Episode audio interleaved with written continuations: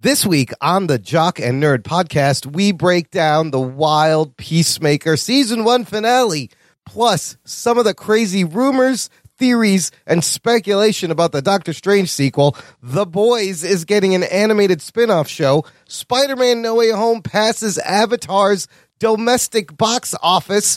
Our best look yet at Michael Keaton's new bat suit, and a whole bunch more all in this edition of the Jock and Nerd Weekly for Monday, February 21st, 2022. Hey, this is for the Jock and Nerd podcast. This is Simon Rex, aka Dirt Nasty, baby. You know, I like to listen to the Jock and Nerd podcast when I'm driving to work. Wait a minute, I don't have a job. So I like to listen to it when I'm driving to your mama's house. Ha ha. You tired of boring podcast shows? These guys at Jock and the Nerd are the funniest, most entertaining nerds on earth, so check it out, baby dick. Check. Check one. All right. This is you fans out there.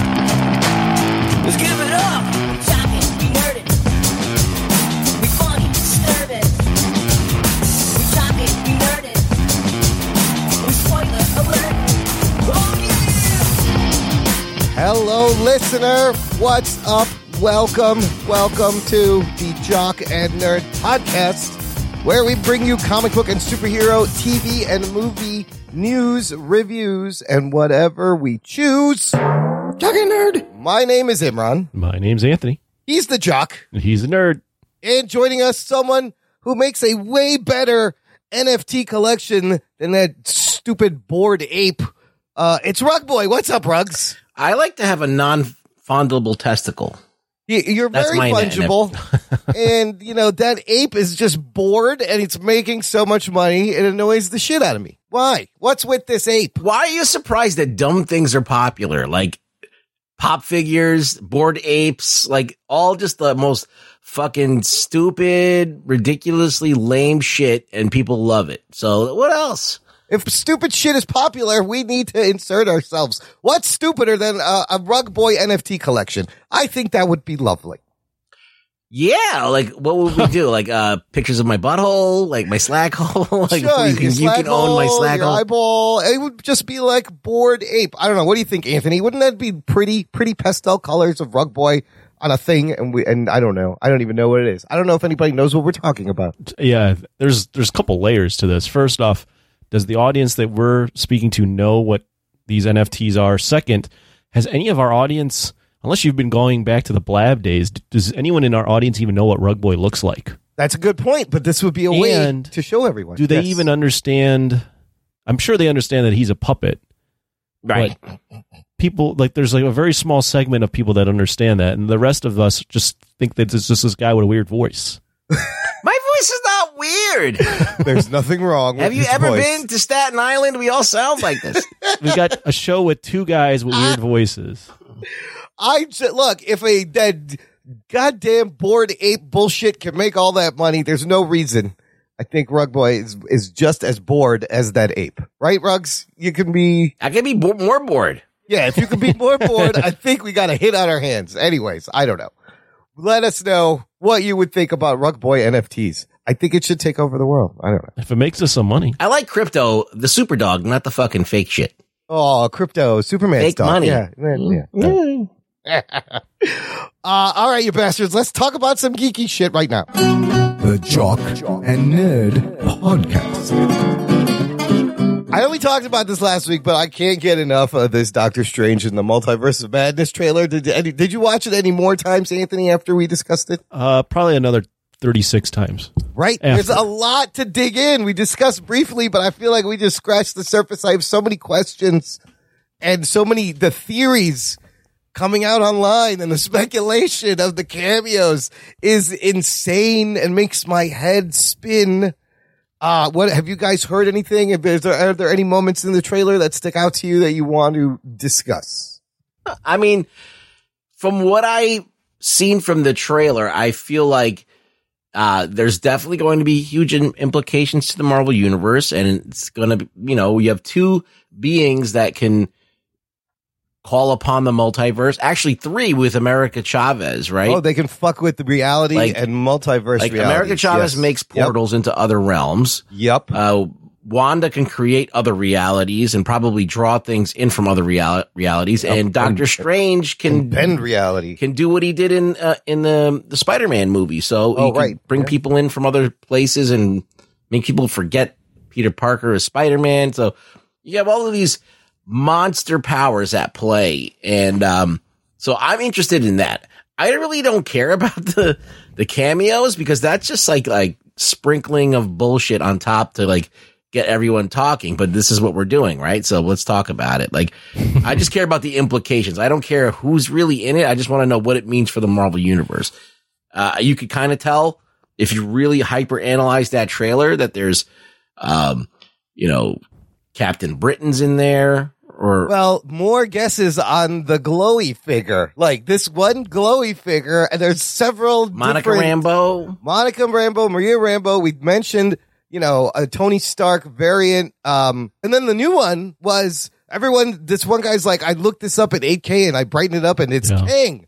It's Kang the Conqueror. Is the, the glowy thing was the newest thing I Yeah. saw. It looks the closest that that 8K image to me. It looks closest to to uh, Jonathan Majors Kang. It does look like Jonathan Majors a little bit, but it, yeah. So that's weird. Um, Well, now I- you got King. King also can is a multiverse yeah, thing from King. from Loki. Yeah, Kang is the time traveling, and then you think about are there going to be Fantastic Four characters in this since he was involved with them? Is that how they bring him in? Is that how they bring the mutants in? You know what I love about that shot of those Ultron bots walking like Iron Legion, like that a, a timeline where Tony Stark actually does create the AI that's stable. It doesn't become Ultron. It becomes this fucking soldiers, robots protecting the universe, the shield, the thing he wanted to make. Yeah, he Iron actually Legion. makes it. Yeah, that's kind of cool. And then I was just going through the trailer again. I just paused it on this one shot of uh, Doctor Strange and America Chavez when they're falling through realities, and there's dinosaurs. Oh, There's a scene they're passing by. The Savage clearly a Land, jungle. probably, Yeah, right? Savage Land. geek boner. Oh, you see Ka-Zar pop out. Yeah. Holy shit!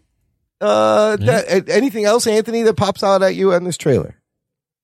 You know, I went on a, a kind of a deep dive of different speculation and theories and things along those lines, and I think similar to WandaVision, where that took a lot from House of M. Yeah, I think they're they potentially could be going down that path.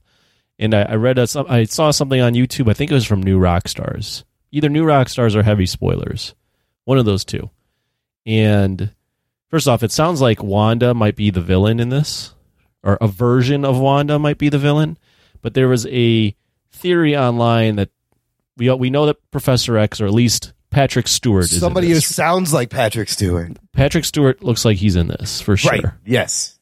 Uh, maybe a version of Professor X in the Illuminati, but it sounds like potentially that the Illuminati might have been holding a version of Wanda in a oh, cage. Oh, Because if you look at the, there's a scene where she's well, bloody. there's a zombie. Yes, there's a zombie Wanda. There's a bloody Wanda. Yes. No, but the, the there's a scene where she's bloody, and if they zoom into her eyes, yeah, yeah. it's these cages. That there's another scene earlier with Christine Palmer where these these like glass cages. So Oh, the Illuminati might be holding like a, a dangerous version of Wanda. and she gets loose or something. She Yeah, and perhaps with the multiverse being all back, you know, within at the end of Loki, there's this these all these now these multiverses that are are around again. They're not being pruned. Perhaps in this continuity, Wanda, instead of going no more mutants, which is she does at the House of M, and if you're not familiar with the House of M, that's a storyline where she creates a reality for herself, a utopia, and then gets all pissed off and wipes out mutants. Instead of that happening, she might open up the portal and be like, mutants are back or something like that. Well, I think it'll be. I don't think it'll. I don't think she's going to say that line.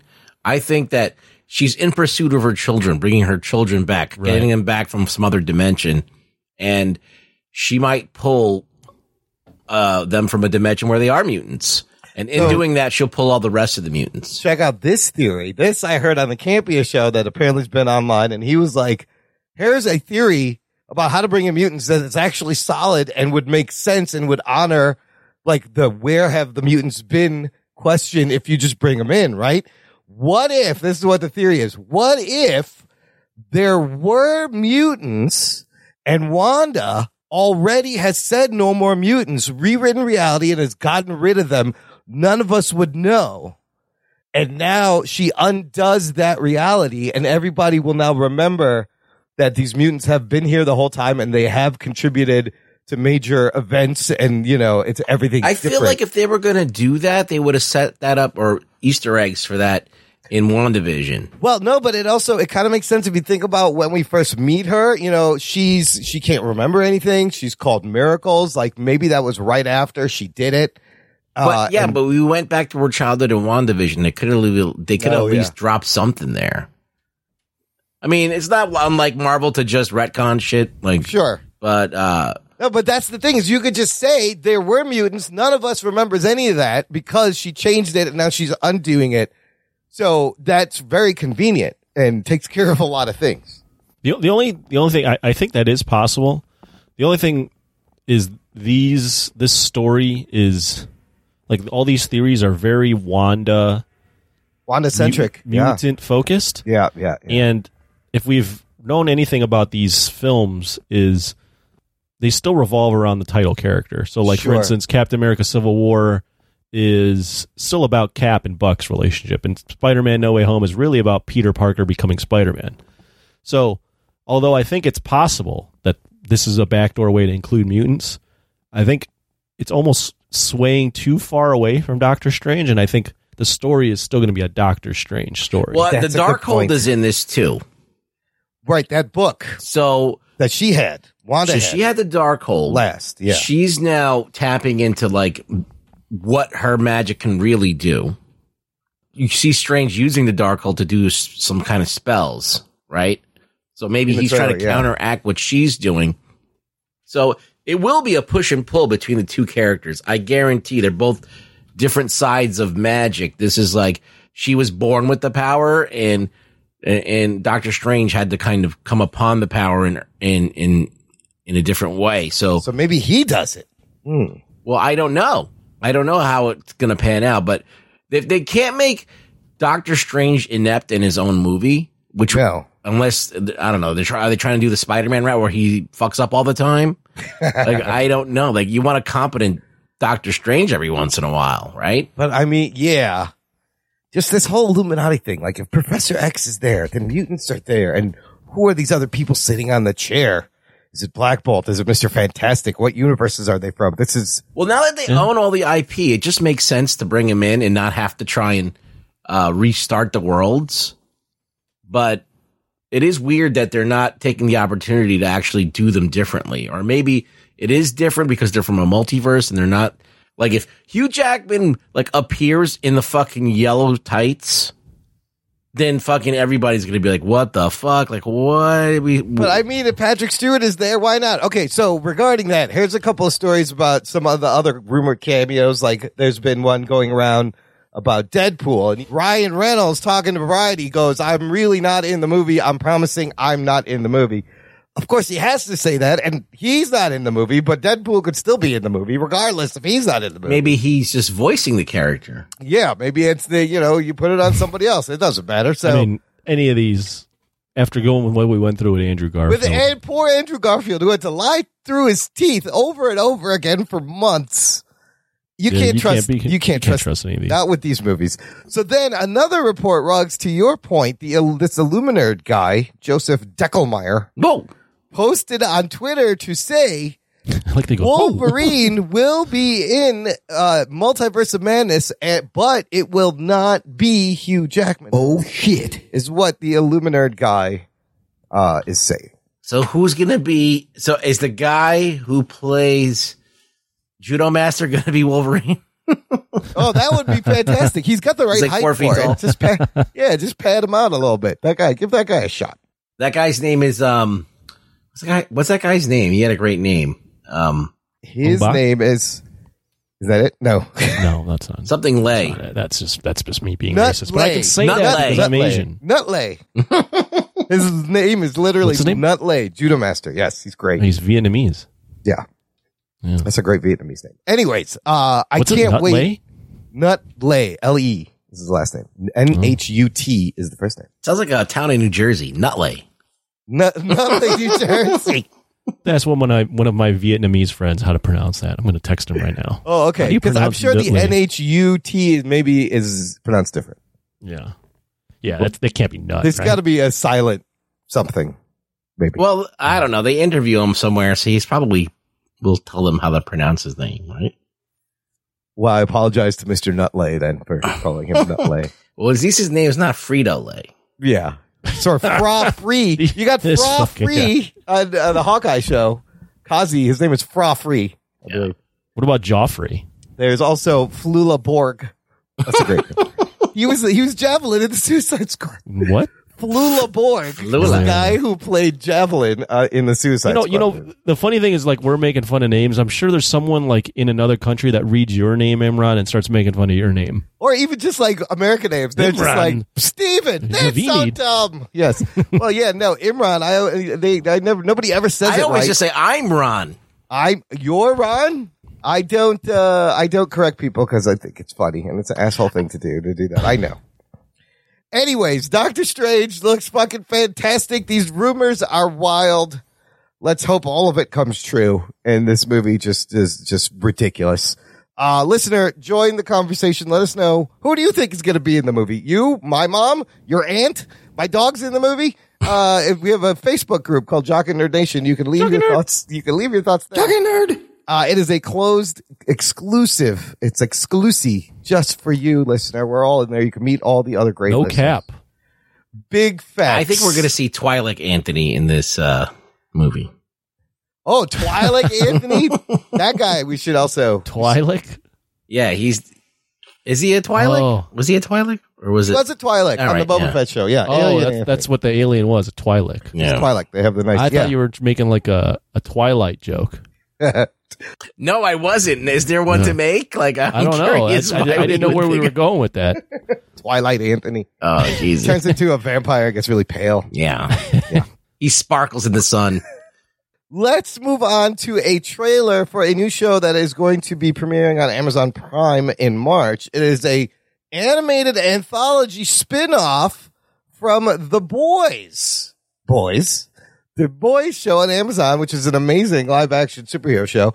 Uh, they're getting into the spin-off game. This one's called Diabolical.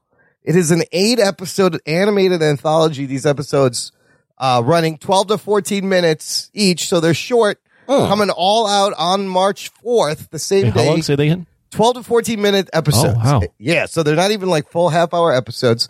Uh, it, uh, it's coming out March 4th, the same day the Batman releases. But uh, from the trailer, you can see a lot of different creators, a lot of different animation styles, rugs. What did you think of this? Does this look fun? You going to watch this? This is like the answer to like the Star Wars uh, shorts that they put out a few months ago. Oh, like the Star Wars Visions, the anime anthology? Yeah, a little bit. Yeah, uh, I mean, this looks good. I, there's part of it, parts of it that are looking pretty cool. You know, I think overall it should be fun because the boys is usually pretty fun, and it looks like the main theme of this is um, they're all we've exposed Vought as actually engineering these superpowered beings. Right, right. Maybe they've now monetized it and basically for a price you can get a hold of this shit and put some bird shit And in your take veins. it yourself. Yeah. Yeah, yeah. yeah. And some bird shit. Yeah, you get some bird shit to give you powers. Mix some bird shit in there. Yeah. I'll drink it up. That's a callback to another episode that you have to down download and listen to if you want to get that joke. Um, yeah, so they basically uh, it seems like that's the theme of this. Like people are taking this. Uh, what is it called? I don't remember what it's called. The fucking Wasn't the serum like V something? Yeah, I can't remember what it was called. whatever. Yeah, it's called. It was serum. called something, and now they're Compound taking. it. V. Compound V. That's Oh. it. Yes. Fuck. That's when you see. That's it's like two vaginas. It's like compound They're interwoven. yes, uh, How do they compound connect V. this way? Yes. Uh, Anthony, what'd you think? It's violent. It's sweary. It's bloody. Uh, Does that Yeah, it sell looks fine. Uh, To be honest, I didn't know that it was. I didn't even know that this was coming out, so it kind of caught me off guard. I think I'm sure it'll be good. I'm sure there's going to be just like any show. There'll be good episodes and bad episodes. It's kind of like as you mentioned, Star Wars Visions what thing. Yeah, they Maybe were kind of like yeah. a also kind of like a Marvel what if, you know, where it's just we're going into animation, we're going to tell these kind of different stories. And this one they're going full out with different creators and voice actors and all that stuff. So I'm sure it'll be fine. I think overall, I, I like the boys. The and it's also the guys behind Invincible. I think are part of this. Yeah, there. Yeah, Well, that's like all good stuff. Yeah. I think just, but candidly, there's only like so many universes I can get into, yeah. and to kind of dive into this and potentially, um, you know, get upon an expanded boys universe. I just don't know if I have the um Yeah, it's a that, the uh the what the, the stamina for it. The Yeah. bandwidth. Yeah. But I'm sure it'll be good. And if someone says it's good enough and Imran makes me watch it, I'll watch it. I mean, the the nice thing is they are short episodes. It's Yeah, going to be a quick nice. watch. But you're right. Does every IP need to be expanded? Does every universe actually need to be expanded at such a rate? They're doing it with Lord of the Rings now. You're going to see a lot of that shit. Yeah. This looks great because you notice some of the creators are like Evan Goldberg and Seth Rogen. Justin Roiland, you notice clear uh, Rick and Morty style animation, and then there's some like really dope anime, like really well rendered animation. Uh, then you got Awkwafina. Garth Ennis wrote one, so I'm curious because he's the creator. Um, I'm curious what that's going to be. It seems like it's uh, 12 to 14 minutes, eight episodes. I can't do math, but it sounds like, uh, what, three hours? no, I well, I think you may be a little, I- that's little over. I think it's. Well, no, hold I on. don't think How many- it's. Wait, how like a- long? How many episodes? if they're Uh, 12 to eight 14 minutes, so let's do 13 fif- times eight. Yeah. And that is 100, that's 104 minutes. Yeah, so that's like, uh, an hour. It's like an hour, and and a 40 half. minutes. Hour, and a half. minutes. Not three hours. Half of what you thought it was. That's a movie length. So it's like the Well, length I was, of one when I did the first calculation, I used 15 minutes and I rounded to 15. So 15 times four, that's two hours, right? So yeah. no, it's an hour. No, I'm saying two, by if you do eight, that's two hours. So I, Two I, I said yeah. three for some reason. But then you said Oh. three hours. Yeah, Making my head hurt. I just wanted Uh, to pad it out. Anyways, sound like Imran, it was you're supposed to be good at substantial. this stuff. You're a math guy, right? yeah, I'm But not. like just, now that you just- said that, now that See? you're taking the average and it's what an hour, it's 104 minutes. 100 yeah. Yeah, you can watch that. You can sit Yeah, down You know, on I, that. Yeah, I say that I could watch that, but I never actually sat down and watched Talking Robots or Chicken or whatever the hell that is. Oh yeah, Love, Death, and Robots is very yeah. good too. And which Star which Wars. you guys said was very easy watches. I love these anime anthologies, whether it's Star Wars or that sci-fi or this one. Like, uh, it's a lot of fun, and you get a lot of different perspectives. Did you watch Arcane? I forgot. Did you watch that, I did. See, We reviewed it. all right. We talked Didn't we? about it. We didn't review it officially, Oh. but we did talk about it once everybody watched it. Yeah. So, Yeah, yeah, yeah. I- I Anyways, forget what- let's I get into going on. m- more numbers. I wanted to talk about Spider-Man No Way Home. Should I add these? Yes, add these numbers too. Because this fucking movie is still in the theater. It's still making money. Uh, it's currently domestic $771 million. Just domestic, right? Uh, add another 1.6 million international. It's sitting at 1.8 uh, billion dollars.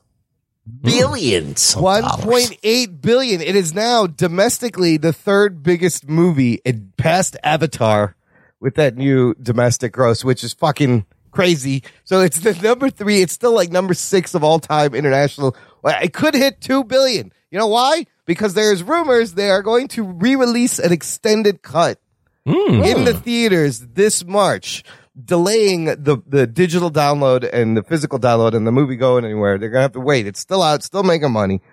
If they do this, it will get my money again. If it comes out, they're saying March 11th. If it comes out with extended footage, I will go see this. Okay. What about you guys? Would you go again to see it? They did this with uh Far From Home. What are they putting in there that I got to see? and I I don't know. I didn't go see the Far From Home extended. Is it like more like banter? Like does yours right in the crotch? Mine does a little bit. Mine more giving wedgies a little bit more than it the might crotch. be more of the three Spider-Men hanging out together. I will Yeah. go back. I will go back for that. Or a new, remember how the post-credit scene was the, uh, Doctor Strange trailer? Now that the trailer's out, they can add a new post-credit scene with something else crazy. Ooh, Is that worth it? Maybe. I've seen this movie, I think, three times in Wow. theaters, so Yeah. I probably won't go see it if it gets re-released. You've done the Lord's work already. I've yeah, I've contributed. You've contributed, but fuck, this movie just keeps making money. Uh, Tom Holland just had another movie come out this past weekend. The Unfarted. I mean, Uncharted. Uh, Yes. Video, video Jesus game Christ. movie. Say hi to These your mother for me. Say yes, Mark Wahlberg talking to goats. Hey, goat, how are you? Hi, chicken. Yeah. Uh, so you want to go uh, look at some pirate ships? Huh? Yeah. Here's where the Uncharted has landed at opening weekend. Uh, on Rotten Tomatoes, it is sitting at 40% critics rating, 5.3 out of 10. Okay. 90% audience score.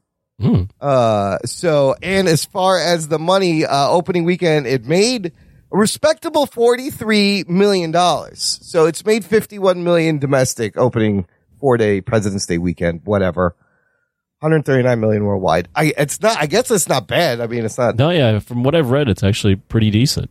It's it might be might be uh might be good enough to get a green light for a second movie. Yeah, I it opened at number one, uh, and I've heard uh, mixed reviews. I've heard if you go in with low expectations, you'll love it, but largely, uh, people saying it's not good. I don't You know. You know, I- Nathan, uh, they call pirates treasure booty. You know that? That's my Mark What is- Wahlberg. booty. Yeah, I have no interest in actually watching this stuff. So that That was the worst thing. Mark Wahlberg impression ever done, and uh, I you, you can thank me later. It's fine. Lame. Thank you, Rug Boy. Uh, I just think it's interesting that like the Tom Holland star power. Is it? Do you think this is working for it right now? But after the Spider Man with this, Yeah, of 50 course. I think that's that's definitely got to be. There's got to be a little bit of residual. Also, Uncharted's a wildly popular game, it is very popular. so yeah. I mean, I I, I was prepared for this to be an unmitigated disaster. Right. So for Yeah. that, the fact that it's did okay, and it seems like they might have a sequel on their hands, a franchise. Cool. The movie has its critics, people who play the game, blah blah blah. They have it so, but I think if you go into it as like a popcorn movie that's completely divorced from the source material, it's probably about as enjoyable as like that movie that came out, Red Notice or something like that, where it's just a, like a you know adventure. The one we reviewed. Yeah, Yeah, I mean, we- potentially. we, thought it was a shitty movie, but we were entertained by it, right? So yeah, and I think they're making a sequel to that. yeah, but I think it's a it goes along the same lines. It's like Yeah. It's got stunts. It's got intrigue. It's got people constantly fucking stabbing each other in the back. It's got Pirate all that ships. stuff, and I didn't even see it. Yeah, and In big names in in tropical settings. That that seems to be the the thing that gets people. You got big name actors, and you put them in Yeah, put the Rock in, the jungle. tropical spots. Everyone's Yeah. gonna come see it. but the Rock in the Jungle. Now you got this one. You got Tom Holland and Mark Wahlberg, who are just physically horribly miscast as Yes. these characters. but I guess it's doing all right. I don't know. It's- you know what? That's fine. Yeah. If if other franchise, if there's other movies besides Marvel making money, then that's cool. It's good for all movies. Uh, well, it's just good that like I don't know. I mean, hopefully it's not complete dog shit. I haven't seen it, so I can't judge it. yeah. But it's good to see movie theaters are able to make money off of other movies besides just MCU. It's probably just going to be event IP stuff as we talked about. It's all about. because of Spider Man getting people back in the theaters. I'm telling you. You have Spider Man. it's, it's Godzilla versus Kong. It don't, started don't you with dare Godzilla. take away the credit from who the king really is. that was Mar. That was during the pandemic in March. That was almost a year ago today. Yeah. It'll be a year soon. I, that when I movie went came to out. the theater, I was fearing for my life of getting sick from Remember how- fucking remember how corona. different it was just a year ago today? And you're like, should we go? I was Can like see this? eight seats from the next person, Yeah. and I was just like, "Oh shit!" Someone But people were like, I'm going to risk my life to see, To see a a Godzilla. giant lizard Yes. face off against a giant ape. It's amazing. And they did it. They were brave individuals who survived. You are heroes. Yeah. They And are then there's the a heroes. certain segment of our fandom that just can't accept that that movie did very well. no, it did. I'm not taking any shots at Look anybody. You know, I'm taking a, a shot or two. Uh, wait, last bit about Spider Man No Way Home. Update. Remember, we talked about the Oscars and they're doing the uh, fan voted Oscar fan favorite movie? Yes. That's a joke. And I thought this was to make Spider Man No Way Home, to give it something, to give it some uh, acknowledgement. Uh, guess, turns out, guess which movie is in the lead in this Yeah. fan favorite fucking thing? Clifford. Don't believe that. Clifford the big red dog, right? It's not Clifford. Hmm. It's not Spider Man No Way Home. I clicked on the article, so I can't. It I'm not gonna is guess. uh, a movie called Cinderella from Prime Video, starring Camila Cabello. Cabello? How do you say her name? Um, that's, Oh, that's- box she's a singer. office poison. No, I'm kidding. That's when you have a case of a very popular pop star starring in a movie, and uh, that fan base is uh, pretty active.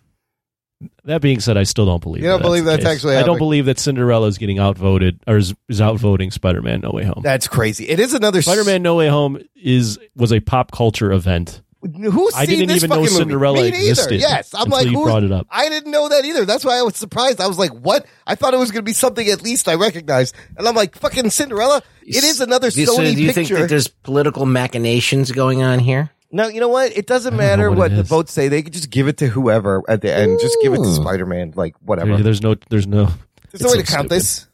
There's no trophy. You don't even win anything. There's no trophy. It's just a fucking thing. So you could say Spider Man. Your MTV Movie Award. Yeah, it's a, yeah, it's people's choice. Becomes people's choice popular movie. Anyway, I thought that Cin- I was like, Cinder, what is this fucking Cinderella movie? Uh, yeah, people are weird.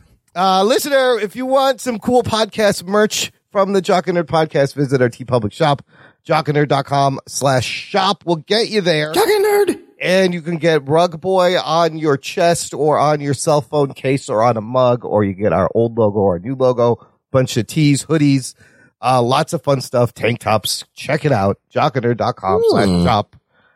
Last thing in the news is some photos from the set of the Batgirl movie, giving us a really good look. And I don't know if this is Michael Keaton or his stunt double, but it is the Keaton Batman suit and how they've kind of updated it and tweaked it. Uh, and I just like this gave me geek boner because Geek boner. the whole thing I I'm hearing. geek boner. I you want a geek boner?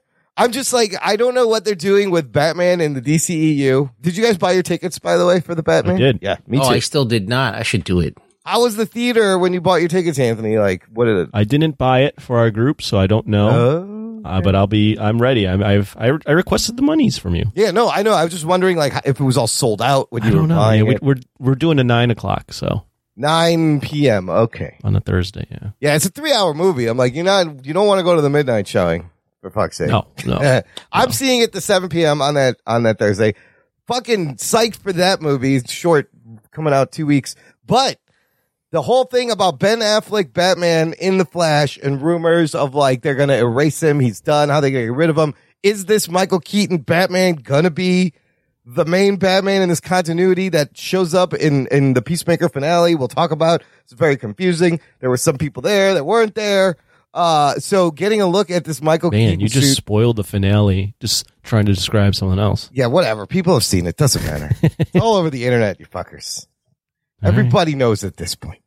Uh, but what, how does the suit look like? What do you guys think of the suit? Does it bring back any 89 Batman? I'm pretty sure that this is a stunt suit It's probably a stunt double, but it's got the yellow, he's got the yellow symbol. if you ever see a stunt suit, it's usually more ill fitting than the uh than the actual like worn on actor suit because they fit that shit so it doesn't wrinkle, it doesn't ever fucking crease. It's like they fucking tailor that shit to the nth degree. And this looks like a little like slack and baggy, and they don't want that to be like that on camera. So I think it's definitely a stunt man, but it looks pretty cool. Um, it definitely the first thing you think of is you know the original 89 batman when you see it it doesn't uh like look that crazy the the belt is black that's the biggest thing that i notice so it's just a little bit more baggy in general for some reason it, it is baggy, wrinkly. Yeah. I I when I saw it, I was like, holy shit! Like that old Batman is back, and Keaton doesn't.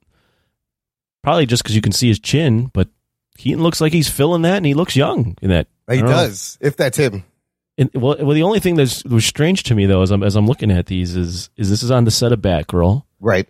and you have J.K. Simmons there Yep, as Gordon. Yeah. as Gordon, who was Yeah. the Gordon as you mentioned in the Snyderverse with Ben Affleck. So I'm just wondering how this all connects. yes. How we have yes. Burton's Batman yes. With Snyder's, Snyder's Jim Gordon, Gordon, yes, and- in Batgirl. in Batgirl, and there's also a Matt Reeves James Gordon who's a completely different person. This is where things start Well, to that, get that movie isn't is not a part of anything yeah, right now. but is it though? If you still need a main Batman in this continuity, who's your main Batman? If you're getting rid of supposedly getting rid of the well it's rid gonna of be Affleck? Batgirl Isn't so you're not going to have a Batman. It will Well, be that was the rumor we talked about a while ago. Was that Batgirl and Supergirl were going to be the new Oh, right, right, right, right, right, right. right. uh, world's finest. Yeah. Oh, and we're gonna see Supergirl in the Flash movie also. Yeah, they're gonna kind of do a little flippy do. That's maybe okay. So that could be that could be what they're doing. Yeah. It is very cool though because we we don't see it in the Flash trailer. We just hear it. Right. But to see the that old bat logo with Yeah, the yellow, I love it. Is it's it's I love it. nice little kick. Absolutely. Reminds me of being fucking 13 all over again. When you were singing uh, Prince in your underwear. That's right. in- I in your painted room. I painted half my face white and I was doing the bat dance. Yeah. half naked. Oh, you you weren't white then. Oh no, I was white. I I, had, had to to paint my paint other side brown Yeah, yeah, to yeah. look like the fucking Prince guy. The double cape on one side, purple suit on the other, singing bat dance. What could be better? Gentlemen, let's broaden our minds. Lawrence, so good.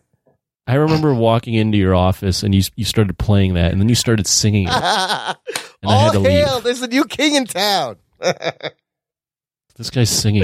He's singing like- Party Man. I was thinking Party Man and Bat Dance. I was like, remember this shit? Bat Dance? This is my shit. I did the Batusi in the office, you know, and I did a little 70s dance. It was great. Were you on your like ball that you sit on? I was bouncing on my ball with a Wolverine claws and Thor's hammer and bat cowl. It was very confusing. You guys are not gonna get a better podcast host than Imran. Look at what the shit that he's up to. That's what I do. Like, this is what people come to me never for entertainment. stops. There's just so many they things. Know. They know. Okay, All we're gonna stop here for now. Wait, Take I a got. I got yeah. an update. Yeah. Oh, how do you say it?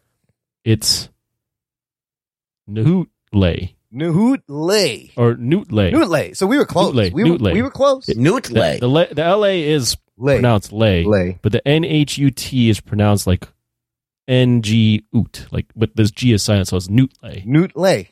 Newtley, I Newt. believe. So they'd be like, "What's up, Newt?" Newtley. Newt. Newt Lay. Newt Lay. We were close with Nutley. we were close. That's absolutely wrong. Newt Lay, New Jersey, coming to you live. Uh, okay, I'm glad we got clarification on that. It was bugging me. I can sleep now. Thank you. Tell your friend. Thank you. Uh, we'll take a break here, play some promos, come back and dig into the season finale of Peacemaker right after this. After these messages, we'll be right back. Dig on America. Your organization's terrible. Hey guys, this is Jason Dutch with Dig on America podcast, and I'm here with. Big Hops. Do you have to say your name so weird? How you want me to say? And I'm also here with Mikey Famine. the extruser, pro- exp- excuser. Do it over. No, it's staying. No, it's staying the way it is because this is the way the show is. Dig on America here, we explore how American history, policies, and sometimes even our pop culture created the social and political issues facing Americans today. Uh, a little bit about us. I'm your resident brother of the league. I love America so much that I demand she be better through constant criticism and protest. Thank you. And uh, in your Obama voice, Mikey, I don't Oh. like Obama. Of course you don't. You also don't like bathing and healthy meals. What Dig on America is, is it's a healthy criticism of a country. We America's already perfect. You should know we're perfect, just like my hands. Well, I mean, a lot of people might say that, but those people probably haven't gone to school or brushed their teeth today. So, um, we're gonna ignore them. But yeah, check out our show. It's unbeholden to any um, corporate overlords, except for Jay Z, the Bilderberg Yeah. Foundation, George Soros sponsors. George Soros, the Clinton Foundation. Absolutely. And uh, let's not forget Emotep. You can check out our website, digonamerica.com. You can check out all of our audio. We're on every single fucking audio podcast app there is out there Pandora, Spotify, etc. Subscribe on YouTube. You can check us out on Twitch, twitch.tv forward slash DOA podcast. Hopefully, you'll listen to the show, guys. I won't. Go fuck yourself.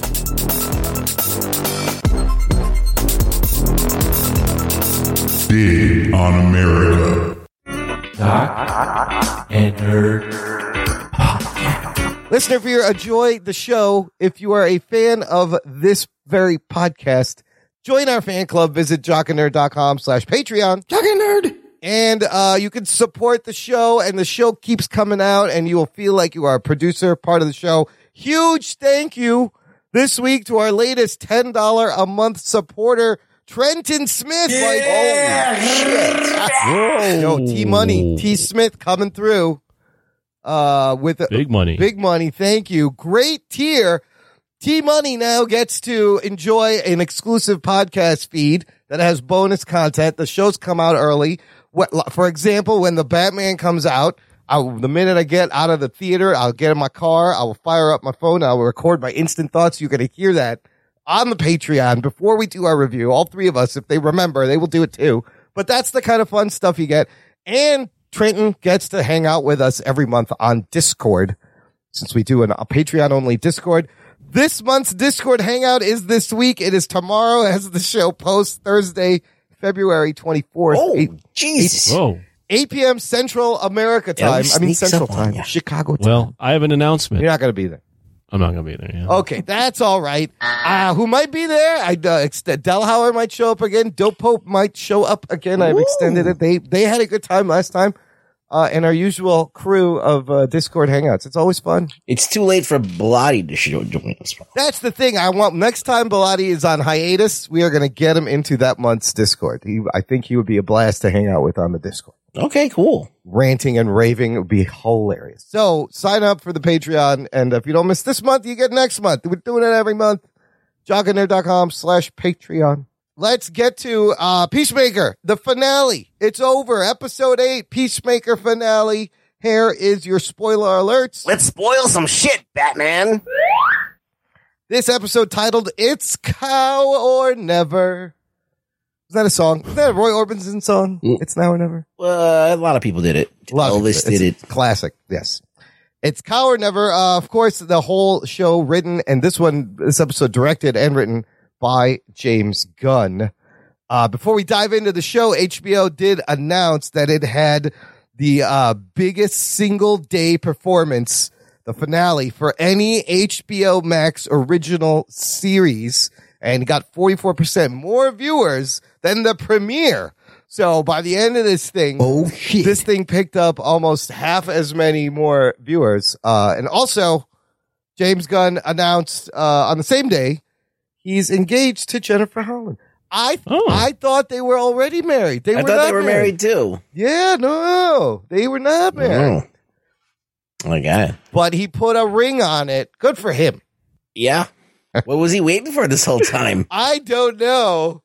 Uh, he was like, he, he's like, I got the upper hand in this. I'm the director. But then he put her in the thing. And he's like, oh shit. I would I've like to created direct your finger into this I ring. gotta fucking put a ring Can we on do this. I don't know. You think that's funny? He, he does it right after the show premieres. You don't think that's a weird thing?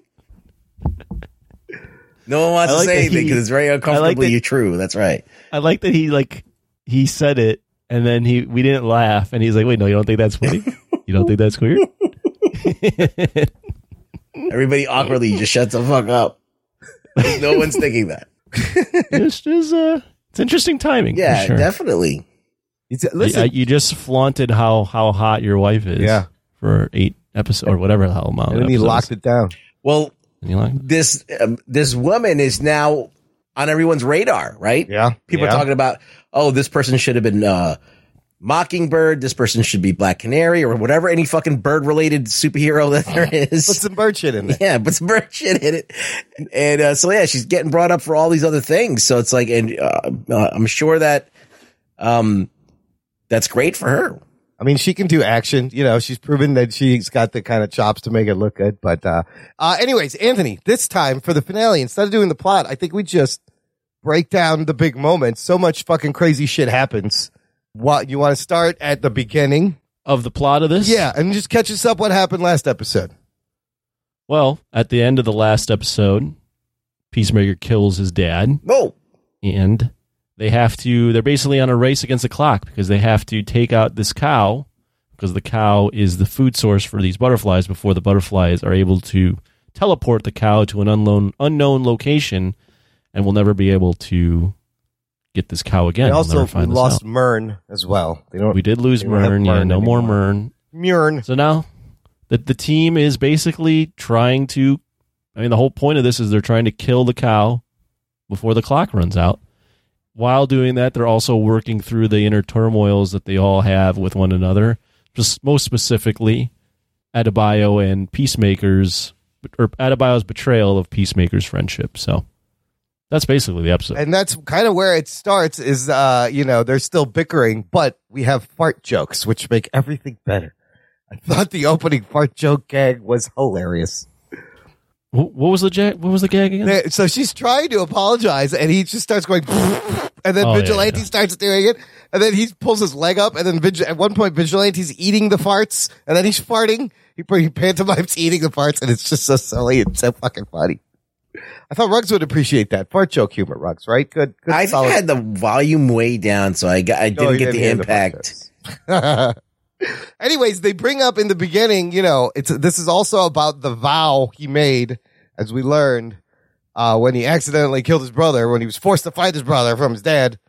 Uh, that he because of that he's taken on this dumbass vow, and Adebayo questions him on it, makes him think about it, and she also tries to call in the Justice League. She's calling just a- Waller. Do She's you think that's a weird vow to make after you kill your brother? It is a weird vow to It's make. It's like not really related. There wasn't. There should have been a little bit more content to that.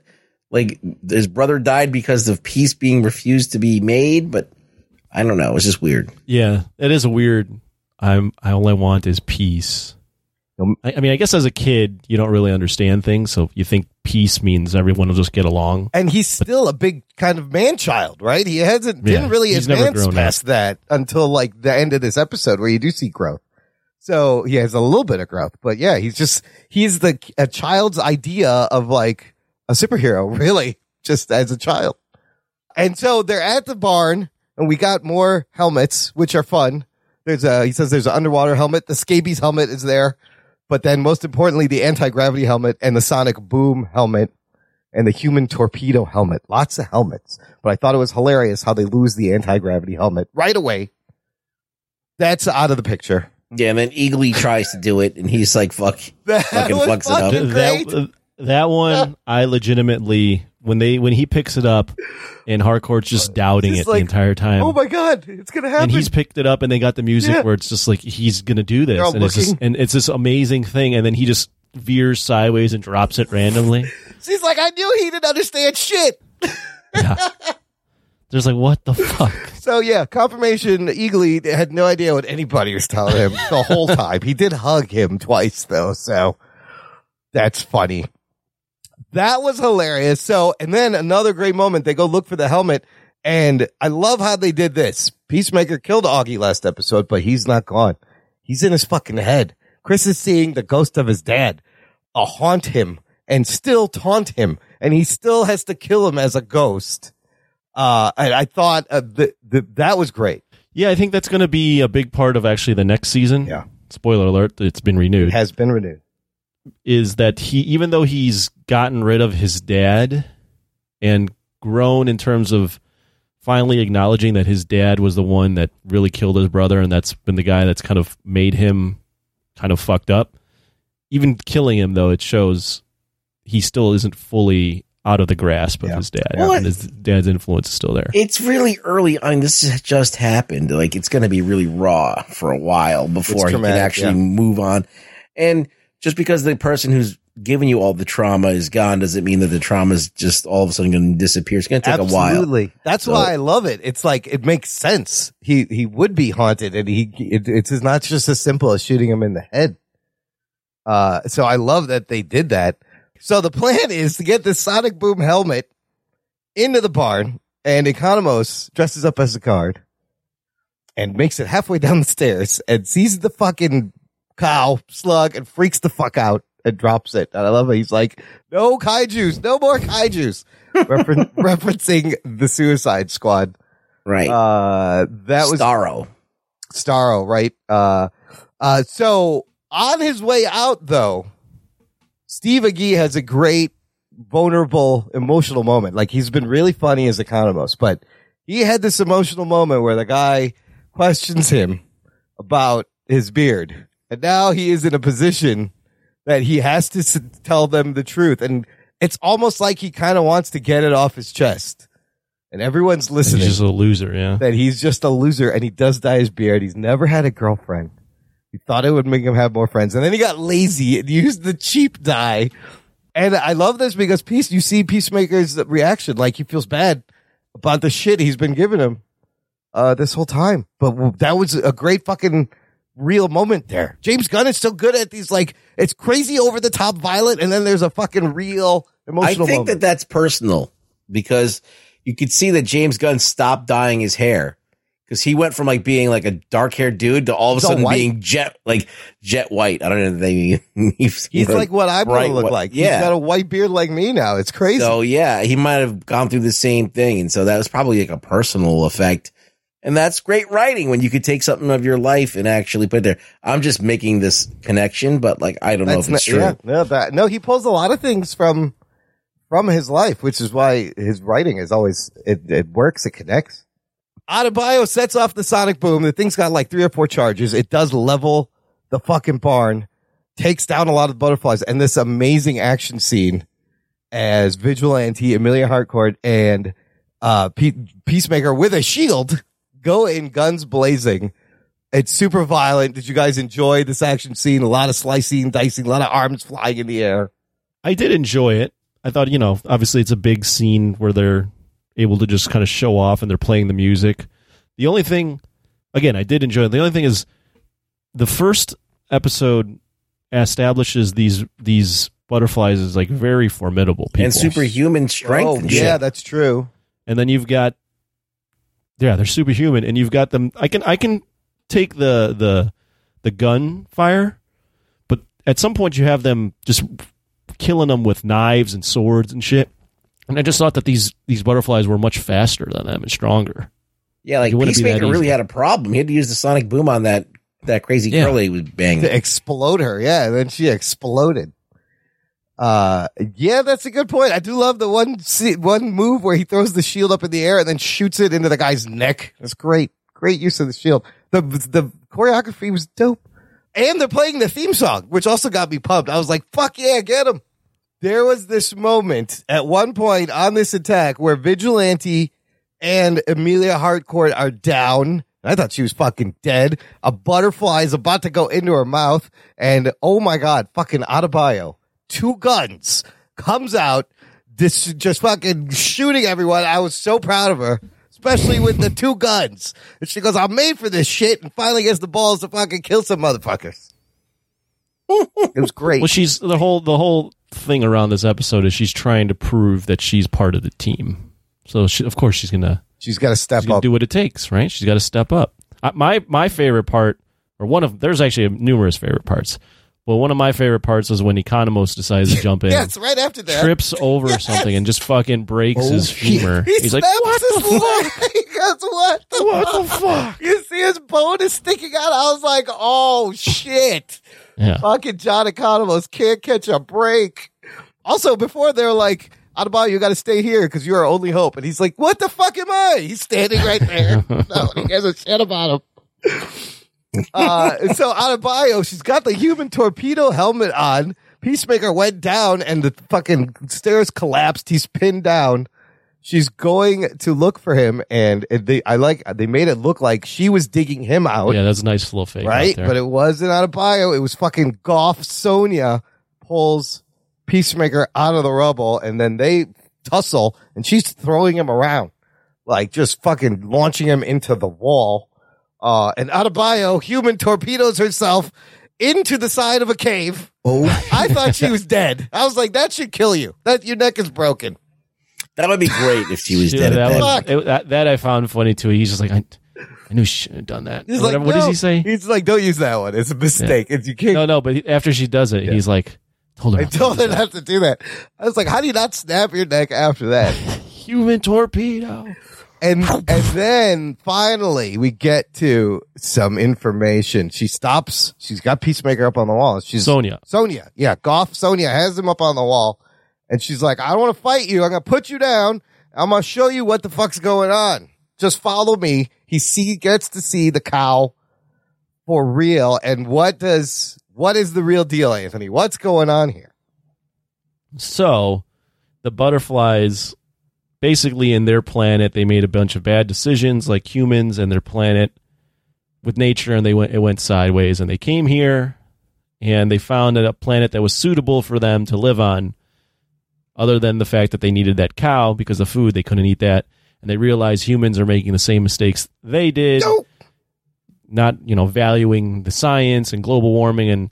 Basically, Sonia go or uh, Goff Sonia goes on a rant that I think James Gunn's probably wanted to go on, like a Yeah. Oh yeah, it's definitely politically Yeah, motivated and definitely from a very very very uh, left liberal trust of science rant that they, she goes on you know especially the part where she's like minor like minor inconveniences or As like assaults on your freedom. yeah assaults on the Yes. freedoms or something like that i was like oh my god um, well, yeah, that one felt like it, it was did it didn't work with that, that. one felt like it was like oh this is get this is very personal to james Gunn. Valuing profit Yeah. over survival, she says. but but anyways they she they go on that rant and the butterflies are seeing that everyone's making those mistakes and they've made a vow yes, here's to the vow. protect humans by taking over people in government so that our planet doesn't end up like theirs. no matter how many lives it costs, just like his vow. Yeah, and so they and she wants Peacemaker to join them because they need three hands to basically Flip a switch. pull the flip. Yeah. Yeah, switch. Shut up, Imran. They need to flip the switch so that they could transport this cow somewhere else. And as Imran was interjecting, they believe that Peacemaker will help them because Peacemaker first was nice to Goff when she was in a jar. Yeah, he yeah. whatever Goff is, and Peacemaker's whole thing is he will kill any man, woman, or child for peace. And this is kind of like a a roundabout way of achieving peace by peace. just ex- ensuring the existence of humanity. She goes, be the peacemaker. Right. And now, fuck, I love this. He's faced with this choice, with a huge choice. Get peace, but he's he, that will involve sacrificing his friends' lives and removing free choice from everyone. Ruggs, what do you think about this huge huge choice and the the choice he actually does make? well, he, he says activate human torpedo, and then Adebayo goes into the fucking giant thing. That was fucking funny. and Yeah. And uh, she was like, "Oh shit!" Ah, and she got like the raw end of the deal. She was like inside this fucking She's thing. "What?" when the she when she's yeah when she splatters and goes what the fuck That's great. she's covered in yeah, juice from the cow great. So like, yeah, he makes the call to do it, and I think that the reason why he did is, I think that um, at that point, he had to decide about like because then it then this whole family that he just kind of developed would be for nothing. Yeah, they'd all be dead. So like uh he join he didn't want to join them. He wanted to, you know, cultivate what he, he just this team that he was starting to feel really comfortable with and feel like, you know, at home with. So they were they, went- he went through some shit with Yeah. these people and he didn't want to let them down. And I think that they were working towards even if they found out like the first thing Adebayo says is like at least we are the masters of our own fate. Like we don't have to worry about these people telling. It's kind of weird because James Gunn delivers this kind of like political speech, but it's through the bad guy Right. that wants to fix the world through controlling everybody. So that's Kinda kind like a of Than- like it's like a Thanos. so yeah. So it's kind of like a weird, uh, you know, weird game that's going on here, and, and I like it because you know it has multiple levels to it, and it can be seen as in different directions. So I do like it. I, I got a, a perspective on it as well because it's obviously the, the the crux of the series, Yeah. right? It falls on this. Um, as as Ruggs mentioned, Peacemaker decides to kill the the cow. Doesn't actually kill Goff, Right. He lets Goff go. Let's Goff live. which- Yeah. okay, but you know, basically ends the the existence of the butterflies on Earth. So there's two things here. There's, as Ruggs mentioned, there's that political statement prior, but for me, it sounded like James Gunn through this series is saying, you know, we are kind of fucking up. Humanity's fucking up. This world is really fucked up, and we're not doing the right things. But ultimately, it's still our choice. We still, even if we, we're fucking up the world, that's our choice Yeah. to do that, and you have to let humans do that. If we're going to do it, it's it's you can't have some, an overlord telling us what to do and not to do. It's still free choice. Yeah. Along with that is Yeah. the crux of what Peacemaker was trying to evolve from. So, as mentioned, he was trying to he at first he was all about peace and by any means necessary. And at the end of the Suicide Squad, as they showed in the first episode, he was so for peace that he kills Flag. Yeah. Who's he would have considered a friend. Yeah. But he was doing it in the name of peace. And he's never gotten over that. And he's realized that he can't just kill indiscriminately for peace. So when he's faced with the decision again, they I think they even showed a clip of him killing Flag Yeah, again, yeah. that running through his mind. Yeah. And he's like, I can't kill my friends again. I can't do it. So I'm not the I'm peacemaker, but I'm not the peacemaker that I was before. So it, it's it's a, it's a it's the it's the evolution of him getting over the fact that he killed his friend Flag in the Suicide Squad It's a it's great character growth and development is what it is. because he kills Flag to protect the deep state, Yeah. and in this one he has another opportunity to protect a different version of the deep state. Right, he doesn't and he do doesn't. doesn't do it. Fuck, it's so good. It was so layered, and I really did just love thinking about like, yeah, on the one hand, you- they can fix everything, but it won't be our choice, but it will be for our own Right. good. But on the other hand, we should be able to have the choices to fuck up. And. Right, uh, should have the choice to fuck up. and it surprised me. I mean, I knew he was going to kill the cow, but for a second, I was like, "Oh shit, what is he going to do? What is he going to do?" But the growth on this character you see is is so great. Uh, and then we're not even done with the big fucking surprises. Here we go. We get another slow motion James Gunn team walking shot, except uh, Peacemaker's carrying Harcourt because she's hurt and dying, and the motherfucking Justice League shows up. Oh shit. Geek boner. What the fuck? You see, Not all of them. not all of them. You see four. You see silhouettes of Superman floating in the air, the Flash, Aquaman, and Wonder Woman clearly. And this is my favorite line of the whole episode when Chris goes, You're late, you fucking dickheads.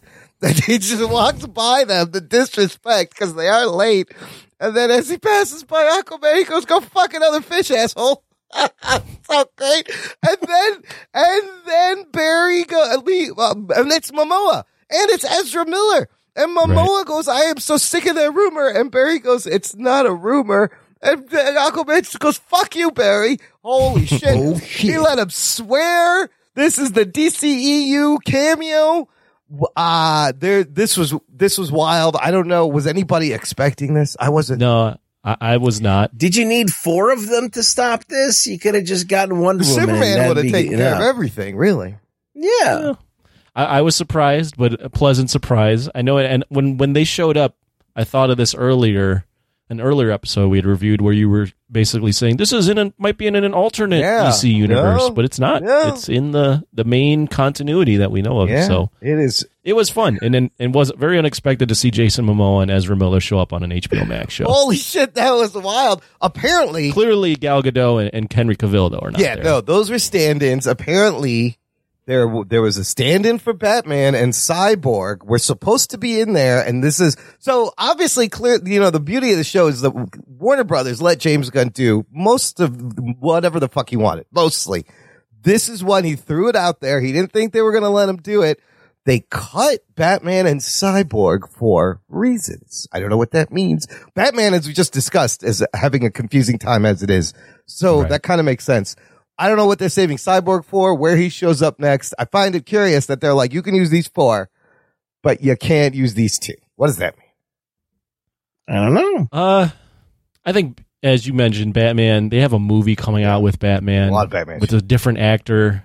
I think there's just a lot of Batman confusion that they don't want to further drum up. Uh, for Cyborg, I don't know if that actor is all that in friendly terms now with Oh, DC. Right. Remember, he just completely trashed Joss Whedon, Yeah. who's not involved with DC. I don't Right, think anymore, yeah. but still, He's on Snyder's side of things. I don't think he's. Yeah, I don't think he's got a very good relationship right now. No, Walter them. Hamada, the CEO before, like they, those two clashed and he said shit about him. So yeah, they probably, but why couldn't you just have, but they didn't show Gal Gadot or there was silhouettes. Why didn't they even let him have a silhouette of Cyborg and Batman and not have him talk? It was just a message. They're Yeah, sending a they're like, message. "Don't fuck with us. Don't we will fuck erase with you." fucking business. yeah. I mean, to be honest, when I saw those four show up, I didn't even think of Batman or something. Yeah. I just went, "Oh, these are the Justice Yeah. League members that they called to That show were up." available. Sure. Yeah, Yeah. that's fine. These are the guys are free. And they showed up late. You're late. Batman was home washing his tights. and where is the Batman? Uh, uh, but fuck, that was great. I love that he goes, "You fucking late, you dickheads," and then they just let him start. It's so good. Uh, so the next big thing that happens is Adebayo has a press conference and she's blowing up everybody's spot. She tells everyone, Peacemaker, Vigilante, were working undercover for the government. She tells them about Task Force X and that her mom is Amanda Waller. And we do get a Viola Davis cameo for like five seconds. Just long enough for her to go, what the fuck? As she's watching this on TV, does this mean there's no more Suicide Squad movies? This seems to be have, uh, this could have big repercussions, her blowing up this spot like this. No, they're just doing some other bullshit. Let's call it something else. And you know how they do it in the government. They just kind of like, uh, you know, put some like, uh, it's like Adam Sandler in Big Daddy when there's a mess. He just puts a piece of newspaper over it, it it's not there. yeah, that's what they're doing. They just do that. That's ballsy of Adebayo, though. Again, I was proud of her growth too throughout this season. Yeah, yeah. I mean, the ramifications. I would care about the ramifications if the DCEU was a little bit more cohesive, but I'm not really sure what to make of the DCEU from property to property. So for me, it was just like, oh, okay. You got to imagine though, the next time Adebayo sees her mother, she's not going to be happy. Okay, so we get like at the end, you get kind of updates of what's happening. Harcourt is not dead; she will survive. She will, and she's holding Peacemaker's hand because she finds out that John Yeah. or uh, Chris stayed there for four or five days. Yeah, they didn't get to bang, but he clearly she knows he Close has enough. feelings for her. He cares. Yeah. They touched. Uh, you see, Adebayo goes back to to her wife and family. Uh, John Economos goes back to work for Waller at Belle Reve. This isn't this a little dangerous, knowing uh, all the shit he pulled. Uh, you know, I didn't even know that he was working at Belle Reve. So that, I mean, from the Oh, Forgot that. Suicide Squad, the movie, they were that was Belle Reve. So, Oh, gotcha. and I thought Judomaster was gonna have a big part in this. He does it. He does turn up uh, for a brief second, eating flaming hot Cheetos and crying over the bodies of butterflies. He was a true believer in the cause. Yeah, no, she says that she does explain that we told Judomaster this reason and he joined us. So they didn't take him over. I wish that flaming hot Cheetos theory came true. That would have been fucking that would have been fucking funny. For so it's no reason. He just likes flaming hot Cheetos. Just maybe. loves them. Don't we Yeah. all? Yeah. They're good. No cholesterol on those No things either. cholesterol. Zero. No food also in flaming hot Cheetos. just chemicals and orange. Uh, and then you see Peacemaker and Vigilante, they return to blowing things up like a car, having a lot of fun. And then this last shot is fucking great. And it's emotional and it kind of sets like the what's next tone for the mhm. whole show. You have Chris sitting on the porch drinking a beer. You have Goff Butterfly found him. He's feeding the butterfly the last of the goo. There's no more of this goo. Eagly is out and drops another rodent for him and his fucking dad, Ghost Augie Smith, just sits down next to him. Big shit eating grin on. Uh, yeah, just smiling. He's like, I'm what's here. that actor's name? Patrick. Robert Patrick did Robert so Patrick. good. Yeah. He's like, you're never gonna get rid of me. And he says, he's like, you can't fucking get rid of me. And so now he's gotta fight his dad in his head. And yes, there will be another season two, which they announced the day this came out. Uh, there are some great lines. We have to bring up. Uh, so, you know, the whole time he's saying things about superheroes that he saw on Facebook, like Superman likes to get shit on. Aquaman fucks fish. This one, he's got one for Green Arrow. Because that dude goes to brony conventions dressed as the back half of Twilight Sparkle with a four inches wide butthole drilled into the costume. and Economos goes, Economos goes, yeah, I heard that's, that one's true, actually. Green Arrow. The uh, the line where sh where Harcourt calls uh, Peacemaker Arnold Schwarzenegger. She goes, eat my dick, Schwarzenegger. Yeah. that's great. and the whole thing about diarrhea pants. He goes, you Oh, want yeah, me he had to wear the, the You guard want me to wear diarrhea. pants. diarrhea pants? He goes, I said shit. Nobody said anything about diarrhea. He goes, was it diarrhea? He goes, yes, it was. It's diarrhea pants. He washed it out. Yeah, why They were talking about ants when they were looking. Oh, yes. uh, how ants are important. Yeah, you see it. You see it around. I see some. Like, what? Do you see anything around? I see like a, a raccoon and some ants. It's like, that's not what we're looking for. He's like, it's called the circle of life. There's definitely more fish than ants. It's like not in one place. Just what a fuck, fucking psycho. And here's one of the best things I love about Vigilante. We talked about how all these characters this whole season have had some great growth, great character development. Vigilante is the same fucking Psychopath, Psycho, no yeah. nothing, does nothing as he was in the beginning. He didn't learn shit. It's No. fantastic. Every character grows except him. It's so great. It's so great. Uh, I yeah. got a, I, I got Yeah. a, I got a, a little bit of a thought here. Yeah. That I, I, I, I did some thinking before the show, which is, is very, Oh. very rare. I don't do a lot hurt? of thinking before the show. Oh, man. Uh, well, I had some hot Cheetos, so I think I was okay. but uh, I was thinking about this show because we we've been reviewing two shows kind of in conjunction, Boba Fett and Peacemaker, and I was thinking about why is Peacemaker such a better show than Boba Fett? And although they're two completely different shows, they're actually a lot more similar than you would think. Yeah. And here's why. Both are spin-offs of critically acclaimed properties featuring bounty hunters Yeah. who were thought to be dead in their Yeah. helmets. Oh, shit. Oh, And- yeah. But here's why one does one is successful and the other one isn't. So Peacemaker, clear motives in the first episode. We right away know Peacemaker's hired for a job and he's got to kill these aliens, right? And he and he and we know that he's not only do we know that, but we know that he's right away we know that he is regretting the death of Rick Flag. We see that. So he's got to atone for that. Whereas Boba Fett, we don't find out till the fucking fourth episode that this asshole wants to be a daimyo because he's just been tired of getting stepped on. Yeah. Okay? Yeah. Next, interesting threats. One, there's this mystery around the butterflies. Who are they? Why are they here? Where the other one is the Pikes, who we don't give a shit about. Yeah. Okay? Yeah. Next, as you mentioned at the end of the show, one, both have characters that show up from another property. This one is just a fun little cameo with the Justice League. Right. Whereas Boba Fett is two fucking episodes of a different goddamn oh, show. Oh, shit. These are all great points, by the way. Okay? Yeah. likable teammates. We've got we've talked every week about Adebayo, Economos, fucking Vigilante. You have that versus characters that don't speak and the teenage Power Rangers. Yeah. Can you tell me any of their names? Right. No. Yeah. Then you also got personal storylines with each character. One has his dad running through the entire thing. Yeah. Which is White Dragon. Where the other one, Boba Fett, has this personal storyline with the Tusken Raiders that end up getting slaughtered in the third episode, and we never hear from them again.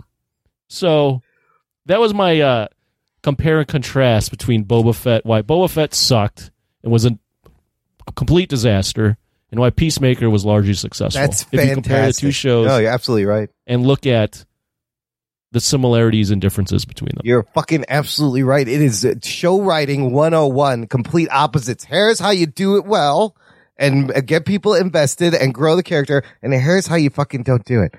Yeah, how- the, the concept is a lot, and if you really think about It it, is. the concept of each show is actually very similar. Yeah. It was interesting watching them together because it was opposite sides of the spectrum. Like you said, one, we are digging everything. The other one, like, what the fuck is going on here? Like we, we can't learn from the other. Uh, both have like a guy behind it, you know, like uh, you got Favreau and you got Gunn. Well, I think that the expectations are different. Sure. All right, you got all this baggage tied with Boba Fett. Boba Sure. Fett's like this major character that you had expectations for.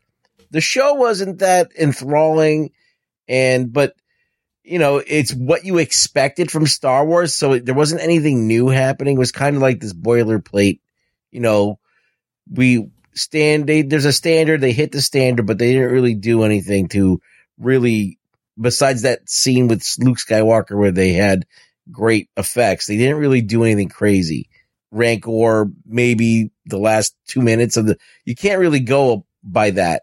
But what Peacemaker did was established a relationship with the main character to the, all the other characters. Like he acts one way with Vigilante, he acts a different way with Economos. That he, it's a very, you know, there's quiet moments. There's moments where he's introspective and there's moments he's drinking and blah, blah, blah. You see like the whole gamut of this dude. Yeah. This, like, it is a peacemaker show, but all the other characters do get their moment in the sun and there's all this stuff to it as far as character is concerned. So they're two different shows and one of them will grab you. One of them has to grab you with like this kind of banter, this kind of character development. And, and Boba Fett just was a letdown in a lot of ways because there wasn't any of that. There was really hardly any. There was they were just doing scenes and just dumping exposition Yep. Mhm. and just kind of moving pieces on the Moving board along. along. Yeah. Yeah. Absolutely. agree. And to that point, Peacemaker, obviously, the tone of the show is wildly different than obviously Boba Fett. But that being said, the tone that they input was entertaining, funny, interesting. Whereas Boba Fett, you just chose to to cast people and make them speak in very monotone ways to one another. That whenever there was dialogue on screen, it never was riveting. Like it never, you never had any sort of fun banter at all. The- the- I don't really think you need fun banter. You could have character progression. Well, not even fun, interesting banter. Interesting. It's gotta it be has to be something that you know that that lets you know about the character. You have character development without jokes. Like you know, you can get to know a person without there being. Con- I mean, the thing about this show, Peacemaker, is that everybody's got banter, everybody's witty, and everybody kind of like has a you know a a level of comedicness. And in, in reality, that's not the way it is. Some people are not funny. Some people are but assholes. Every little boring. line informs each character. Like every line they say informs the character even deeper. Whereas Boba Fett had none of that. Bo- No. Boba Fett, I found had the, the weird experience of I was like, maybe the next episode will be good. Maybe the and you hang in there. Maybe the next episode, and it never got to the fucking good episode. It kind of never got there. And this every week, just I was looking forward to the next one. Uh, and it was just paced so well. So what do you think about this thing that a lot of these podcasters and movie reviewers are saying that James Gunn should be the next Kevin Feige of DC? Like, do you, do you think that that should happen? No, I, I- I don't think so because, as I stated a couple episodes ago, I think James Gunn is best when he gets to work in his own little pocket. Sure, yeah. But as you just stated, not every character can be as witty and funny and have the dialogue. Like, I think that gets tired of everything in the universe. If every single DC property have had that kind of flair, Yeah. it's so distinctly James Gunn that then it doesn't work, in my opinion. I think you can do it too much. Anything you can do too much, Absolutely. right? So, but I, I think that the thing that James Gunn has done well is that he's taken very low risk characters, characters that no one really has a huge stake in. Um, I mean, the public at large, comic nerds aside, because there's definitely going to be nerds that know all these characters and things like that. But the general public doesn't have a lot invested in these characters, so he can pretty much do whatever he wants. But at the same time, I also think you're like, okay, well, we're always trying to figure out how does this fit into the DCEU and blah blah blah. I don't want James Gunn to maybe start doing this stuff with all the DCU at large. I don't. I don't think it fits every character. I don't think, and I think it's when you have stuff invested and everything becomes like a mockery of it or whatever, or, or we're like, okay, we're making jokes about it. And like, you know, Aquaman's fucking fish now. Okay. canon. Superman likes Batmite- shit on his dick. Like, is canon. like, yeah, like, I don't know if I'm, I I don't know if that's what I really want, uh, for my DCEU. Like, so I yeah. think that he should just be the, be James Cameron. I think he should come up with his own IP and let it rip Mm. I like that take. and be the next James Cameron because we need one. Yeah. Like we need people to create IP. We can't just be going to the well and like, cause like that's how you defeat fandom by not doing fan shit all the new time. shit. Yeah. Like, good point. No one could come in and go, well, and claim it and go, well, that's not right. Right. That character is wrong. Like, you can't, like, you can't do that to like, until you establish a canon and you can escape that for a few movies. So I would, if I was to be advising James Gunn, I would be like, listen, fucking fuck around with some little characters here and there, but I think your bigger goal is not to be Kevin Feige. I think your bigger goal is to be, is to be James Gunn, the next like James Cameron. They're both Jameses, so that they're already he's already got the first part there. right. Well, yeah. let me ask you this. Do you think he can actually be serious and do something without jokes? We know there's a season two of Peacemaker, but he also said that he's working on another spin-off and it's not going to be a comedy. It's going to be completely different than this. Can he do something different? I think that the way he diffuses and deflects and keeps people entertained revolves a lot about comedy. Yeah. But yeah. and but, this show has made me a James Gunn believer. Yeah. Whoa. Um, because because oh shit. Guardians of the Galaxy was had a lot of this too, but um, I I felt like Guardians of the Galaxy two relied a lot more on other stuff, but like slapstick humor and blah blah blah. But I think that this show had, yeah, he had us quippy lines. All the characters are quippy. Everybody's a fucking comedian, but it was a competent story. Like over eight uh, episodes, and that's like a lot of screen time, right? And Yeah, yeah. to carry it through and get it to the finish line and, and to fucking make the touchdown, do all those things. Like I know I just put two different sports together, but it doesn't matter. um, the um idea is that he's able to carry it through this thread through eight different episodes and build the anticipation and actually get it to a point where it wasn't even a huge spectacle. It wasn't No, even like wasn't. they didn't Yeah. need like a rancor monster Right. or anything. They, I mean, they had the big fucking worm, but it was just like this thing that didn't do anything. Like it wasn't really like dependent on the visual. It, It was was, just kaiju. about he had a kaiju. well, he did. He had a kaiju, but it really didn't do much. No. But, like, like it was ba- about what happens. Like, what is Peacemaker going to decide to do? Are they going to, you know, be together, or is something going to drive them apart? That's what you care about. I mean, the other theme I enjoyed this season was like getting along with people who have opposite beliefs systems, but yet they find some common ground or they change actually. Uh, I thought that shit was great. Let me tell you, I'm very excited for Guardians of the Galaxy Volume 3. Here's why. I've been listening to a lot of interviews, reading a lot of interviews. James Gunn's been everywhere, and he has said uh, that the first two movies were really hard to make, and he's like, I kind of did that to myself. I was making it too big. It was a fucking nightmare. He said after making the Suicide Squad and this show that's a little more grounded than the Guardians movies, he's taking a lot of what he learned here and applying it now to the third Guardians movie that he's shooting now. Uh, another great connection, the Ezra cameo was shot by Marvel Productions on the set of Guardians of the Galaxy 3 as a return favor for the Peacemaker production team shooting Chuck Woody Murn's uh, screen test for Guardians. And that got him the Guardians role. So he's a big, he is a, has a big role in Guardians. Wait, what? The, the, so the Peacemaker production team shot a screen test of Murn Yeah. to get him a role in Guardians of the Galaxy movie. Oh, he's in Guardians? He is in Guardians. He apparently he said in one of his interviews, he says he interacts with all the characters. He has a pretty big role Oh. in Guardians. So you're gonna see more of Murn. You like this guy? I liked I loved Murn. Yeah. My favorite line in the entire series is every time I turn around when he's doing something fucked up. Chukwudi Iwuji is great. That's his name. So uh that's but I think this Guardians of the Galaxy 3 is gonna be very different than the first two movies because of he's also said that he's gonna focus on DC TV. Uh, and we just talked about how you don't want him to do that, but he says he doesn't want to do movies anymore. He wants to focus on DC TV. Well, what I'll say is I am excited for Guardians 3. I would caution your that it's going to be different. I mean, it is Marvel. still. Guardians, yeah, first off it's Marvel. He he can't he's not going to be able to do the he's not going to push it to the levels he's pushed it here where you're seeing a, a woman's vagina on screen. yeah. Um, but that being said, it's also like Guardians is what he's doing in a PG environment. Like it, Yeah. I feel like y- you kind of know what James Gunn is, and either you like it or you don't. It's he's going to throw in a lot of jokes, some of them very dark, a lot of very dark subject matter within the jokes.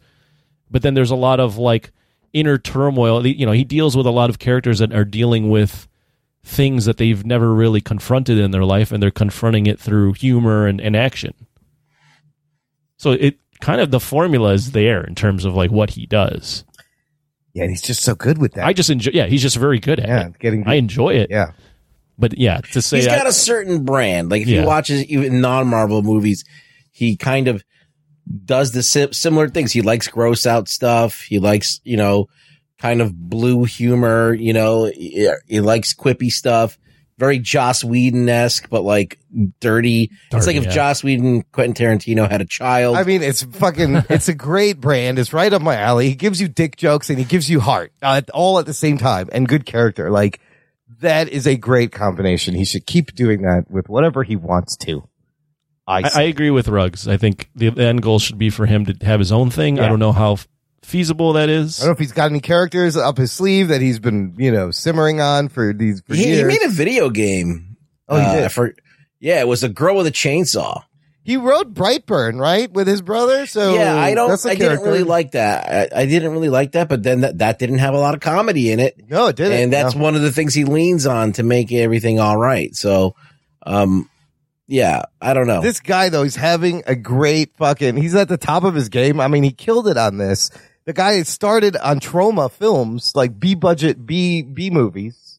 The, Right. the only thing I would say, it, it it sounds like a lot of people watch this because Peacemaker Two is has been greenlit, right? Yeah. yeah, Yep. season two is on. Yeah. The only thing is, he is on a nice run, but no one watched the Suicide Squad. At least according to like yeah. Move like box office. So I was just curious. I a I good guess I'm answering my own question. I was just curious how many people are actually seeing what he's putting out. But if if Peacemaker got a second season, I guess enough people were watching. Well, he said be it was the like, high. okay. The finale was the highest rated thing that they put out Yeah. on HBO Max. And I think it'll send people to watch the the Suicide Squad now. Yeah, perhaps. And, you know, and uh, it really he's definitely he's definitely within his like he's definitely in his flow right Yeah, now. He's yeah. he's he's hitting Oh yeah. he, he's doing he's doing the things he wants to do with characters that are part of IPs but not really anyone loves them so he can do what he wants. Yeah, I think that this series turned me around on him a lot because Guardians of the Galaxy 2, I felt like it was just, it was just so silly. And then we, we got to a point where Suicide Squad, like, okay, it looked a little bit more gritty, a little more grounded. There was that scene where they're just killing people. Yeah. And I was like, oh shit. That was I'm like, great. this, Dark. I'm like, oh, that's the James Gunn from fucking, from years ago Yeah. coming back. And then this kind of like was like, okay, this is just well written. Like if even if you take the jokes out, it's still well written. The characters are still developing and there's still real things happening. Mm. Like without all, if you take away all the flowery fucking fun shit, there's still good shit in there. So yeah, won me, won me back over. And I know that he's, he's capable of a lot. So I will watch the next series. Like I'll be anticipating it and checking it out. Yeah, it's to be interesting to see how he grows and how, you know, versatile he can be. And clearly they had fun making the show as evidenced by this gag reel he put out. I'm sure you guys, if you guys watched it, 10 minute gag reel. It's fucking hilarious. I Ruggs. actually have not. Oh, you haven't? You should watch it. I was crying. There's so many rugs. The, there's a Bukkake mention. Oh shit. Yes, James Gunn likes Bukkake. It's this, and it's in the scene where Chris is talking to his father in their in their room. Oh, some Hollywood Reporter also had a great line. They called Augie Smith the trailer park Tony Stark. I was like, that's fucking good because that's what he is. So he's in the room and he's talking to his dad. He goes, he's like, you ever heard of Bukkake? He's like, do you know what a Blumpkin is? They're just fucking riffing, making it's it is so funny and it looks like they had a blast making the show and it comes across when you watch the show. Let me ask one thing. Of the three, after watching this show, who has the most, I guess, how do I phrase this? Who might be the biggest star by the end of their lives? The Rock, James, uh, John Cena, or Batista? Oh shit. Mm. Mm-hmm. Or let's go with this: Is is John Cena already proven himself to be a better actor than The Rock? I'm going to agree with that statement. I feel like what John Cena has shown That's us That's a here, different story. You could do Yes. one and done Yes, there. but- those are two different questions, but let's start with Yeah. that. He- Is he the best actor of the three? I think right now this gives Cena a, a fucking nudge up, got the a head start. Yes, definitely the edge. Batista can still do something. The Rock, until I see Black Adam, I don't know. That that may do it for him. I think The Rock is going to be more of a name. Like it's just going to be someone that you like, like Arnold or something. Like um, not quite in that pantheon, but just right short of it. You know, like he's going to be one of the names when you think about action movies and stuff like that. Even though he doesn't have a franchise, um, guess what? Cena does. He has a franchise now. Well, the- Um, the, the funny thing is, is they're both in the same franchise. They're both in the same universe. Yeah, in so the you, same universe. Yeah. you could see the Rock Oh and! John Cena in a Peacemaker DC versus movie Black together. Adam. Now, do you think Batista's going to go? Uh, and he's he he hated walking around in makeup all day. Do you think he'll come back for anything? Well, he the thing is, he hated walking around in makeup all day, but he loves James Gunn. So if James Gunn is going to keep doing stuff for DC, there's a world where B- Batista ends up in DC. Well, that's why they were teasing Bane. That was the obvious thing for him to be. Oh shit! Oh. Oh. he would be a good Bane. You know, the version of Bane Yes. that you get in the Secret Six comments written by Yes. Rug Boy's favorite writer, Gail Simone. he'd be perfect for that. He Yes. actually would fit that. Similar to the Yes. Harley Quinn show, there's a really funny Bane in that too. But he could totally play that. However, He actually the, the version of Bane that is in those comics is very much like Drax. yeah, Very like yeah, black and white, only sees like that version of Bane that she wrote is takes on like a fatherly figure Yeah, to um Scandal Savage and he's just basically just like acts as like her dad even though she's like, dude, you're not my dad. yeah. Stop. He's very overprotective. It's Yeah. so good. I do think, however, years from now, like The Rock has already established himself Rock as is a very, name. very much established, It's all- yeah. You're always going to remember The Rock. Cena, though, fuck. I think right now he's he's got the edge a little bit after this. uh, I've, he's impressed me every episode. Like his improving, his playing the piano. Fuck, I had no idea. His being emotional and you buy it when he's crying. Like I bought it. This is great. That's, I didn't think he could do that. Fun fact about John Cena. He is fluent in Mandarin Chinese. Get the fuck out of here. Yeah. No. He learned he learned Mandarin shit. Chinese um I think part of like doing a tour for WWE. See, okay, this is a smart man. This is a smart individual. You can't, you got to be smart to learn fucking Mandarin. wow. I'm just getting at that he can potentially Yeah. he can make movies for that market. And Get him to be the, the Chinese rock. He's like, I'll be the Chinese rock. Fuck you, Dwayne. All right, let's rate the show. Anthony, final thoughts. What would you give it? Final thoughts. This was a very well executed show. It's not. It's not. You know, you, you, I can't say I would recommend this to everybody because not everyone's going to enjoy the sense of humor, the dick jokes. Probably why we don't get on as many viewers as we should on this show. Um, listeners, excuse me, we're a podcast. That being said, I, I wasn't like blown away by the show. I think it, it it has like its place in terms of what I want to watch and when I want to watch it.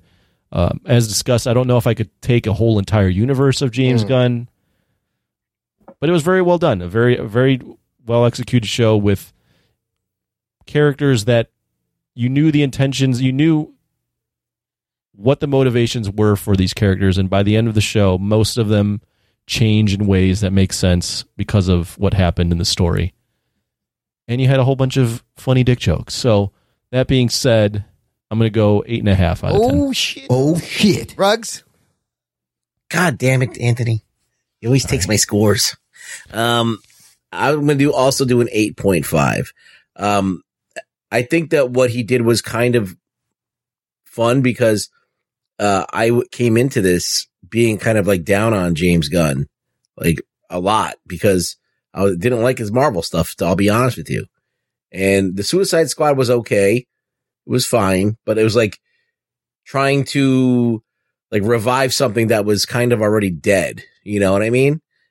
So, um, this kind of made me a believer. I was like, oh shit. Like I, w- I went into this not really being excited at all. And I ended up being like one of the things I look forward to at the end at every week. So, um, yeah, 8.5. I think it's very, very well done. I think that it's not for everyone, but it definitely, uh, was in the zone of the shit that I like. And, uh, as I said, even if you take out all the jokes, it's still very good. That was my score also. I and I really enjoyed the show. I fucking it's right up my alley from the dick jokes to the violence to the humor. But really thinking about the, these eight episodes, the connection you have the, to these characters, the way I feel about them, I feel like I really know them well and they stick with you and you root for them. And I fucking Freddie Stroma is vigilante still one of my favorites and even Eagly. Like I was so surprised. And then Cena just surprising the fucking shit out of me. Wow, just all around great writing, great direction, but the cast was there, the chemistry was there.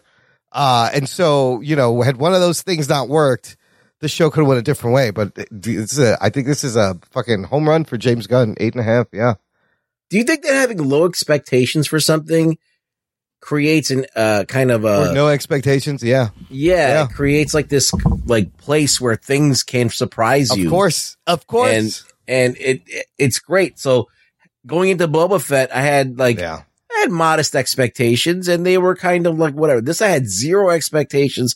I was actually like kind of hate watching it and I was like, oh, this shit's fucking winning me over. God damn, I'm looking forward to this. Boba Fett lost a little bit of goodwill because it was it was okay for us to have those expectations, knowing the team that was doing the show and given what they had previously given us. Right, we're full full in our rights. Mandalorian, it was awesome, and then I don't know what happened. I don't know what the fuck happened. It's that sophomore album that you got to put out, Okay, right? Everybody like- gets it done. You move on to the next one. That's fine, I guess. Yeah, Peacemaker. I, I would say I had.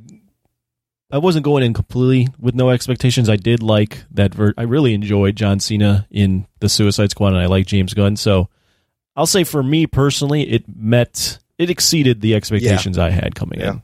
But I did, I did expect it to be funny. I just we haven't seen James. The only thing I didn't know was John Cena as a complete lead and James Gunn on TV. I hadn't, I didn't, I haven't seen anything that he's done on TV. So Both those it things ended work. up working out. Yeah. Do you think that it's going to actually work against him now that people keep expecting him to be the silly, The dick joke gory guy? Yeah. yeah. The gory dick joke guy. Hmm. Hmm. Like I like that, but I like that, but I also see the problem with James Gunn is I see that he's very talented, and I'm like, I wonder what he could do if he really fucking wanted to make like a fucking sick ass. I mean, he'll get some shit the next time he does something that's completely straight and not, you know, he's trying something different. Of course, it's going to challenge your expectations. He'll get some shit, but he is fucking, he's super talented. like I feel like he's got a vision, Yeah. and I feel like he's good with characters, and I feel like his directing is pretty solid. So, like, I'm like, okay, maybe this dude could like really be the shepherd of something on his own. And I No, just, that's would- I would like That's that to great. happen, but Yeah. I don't know if I want it to be like the dick joke only thing. Like Quentin Tarantino does a lot of different stuff. Yeah. With a little bit of a sameness put in, but different enough. Like there's still conversational stuff in all of his movies, but some of them are more like Kill Bill had a lot of action in it. And, it- and then there's more serious films. And then, so, you know, it's like, I feel like it, we could get something like that. And I just want it because I'm so starving for original great stuff. Well, that's a great segue. I wanted to mention, I got a list here. What's next for DC on TV? I'm not going to read all of them. This is a long list of like Oh, my seven God. shows. I'll put the link in the show notes, listener. You can check it out. But you guys, scanning this, um, anything that you are excited for, DC, of course, always brings a lot to television. They always First have. thing that pops out to me is Constantine. Co- the J.J. Abrams uh, is going to produce Constantine with a new actor. It's not Mm-hmm. going to be Matt Ryan or Keanu. I'm very excited for the Sandman show that's going to be out on Netflix soon. They put out a screenshot of Dream and the thing, and uh, they're doing a spinoff of Dead Boy Detectives. But I cannot wait for Sandman. It's going to be fucking weird and trippy. Oh, there's a Nightwing Nightwing show coming. Is that from Titans? No, well, there's a Gotham Knight show on CW that's going to have the Bat Family with Damian Wayne and Nightwing. That's Oh, going to be that. yeah, it's going to be complete, completely. It's a didn't that. CW show. Anthony, anything? Are you excited for another the the spinoff or a Green Lantern or any of the the Batman spinoffs? The Green Lantern one, it just intrigues me because this is supposed to be a TV series, and that Mm-hmm. on the surface, that seems like a very CGI heavy spectacle type show. Cost a lot of money. So I'm curious to see how that looks. I know I'm thinking about how Loki was kind of a CGI show, but that one is a little bit more introspective than what I, I would think a Green Lantern show is. So I'm just curious to see how they, they pull that off. Yeah. I'm just kind of scrolling down the list. I mean, Justice League Dark has been in the works for a while Yeah, yeah. as a movie, as a TV show. I'm kind of curious. Although J.J. Abrams doing it, that seems like a little. That's the other Abrams uh, thing he has with Constantine, but he could well, spin that, that, it out. that seems a little. Um, doesn't seem like that necessarily fits, but we'll see. Some of this other stuff, No Val Zod for you? no, definitely no Val Zod. Uh, Why not? What's wrong with the Black Superman? It's canon. It's just another what, oh, Superman. is that what that is? Oh, Yeah, okay. I didn't even know what Val so Zod Val was. Is the Michael B. Jordan produced, maybe starring in. It is the second Black Superman project that is currently in the works. He comes from Earth Two, and he is from Krypton, also just from Earth Two, and he's Superman. So that that could be interesting. Uh, we were talking about Matt Reeves, the Batman. Lots of things spinning off of that. There's a Gotham PD show. Jeffrey Wright, Jim, James Gordon, Colin Farrell is apparently going to be doing a Penguin show for HBO Max, and then I just saw they have discussed a Catwoman spin-off show in this little pocket Mm. universe. It's a lot, a Hmm. lot of stuff there. Jesus. Yeah, we'll see how. I mean, it'll be a lot. interesting to It's see. They have a lot going Yeah, on. they got a lot. I, I'm curious to see if all this stuff gets made. Like, I never really trust until DC is actually filming it that it's going to get made. I mean, this Peacemaker show, he he's talked in the interview. It's pretty crazy. He wrote the whole thing during the pandemic, all eight episodes. He said it never changed. And he and this and he goes, a year later, I'm here sitting talking about the finale. I was like, that's fucking crazy. That shit happened quick. Uh so he enjoyed that freedom of like being being able to make something, produce something that quickly. Where he's like, I'm working on Guardians Galaxy Volume Three. It's been four years working on this fucking movie. He really enjoyed the quickness of television, so I think that's why he wants to stick with TV.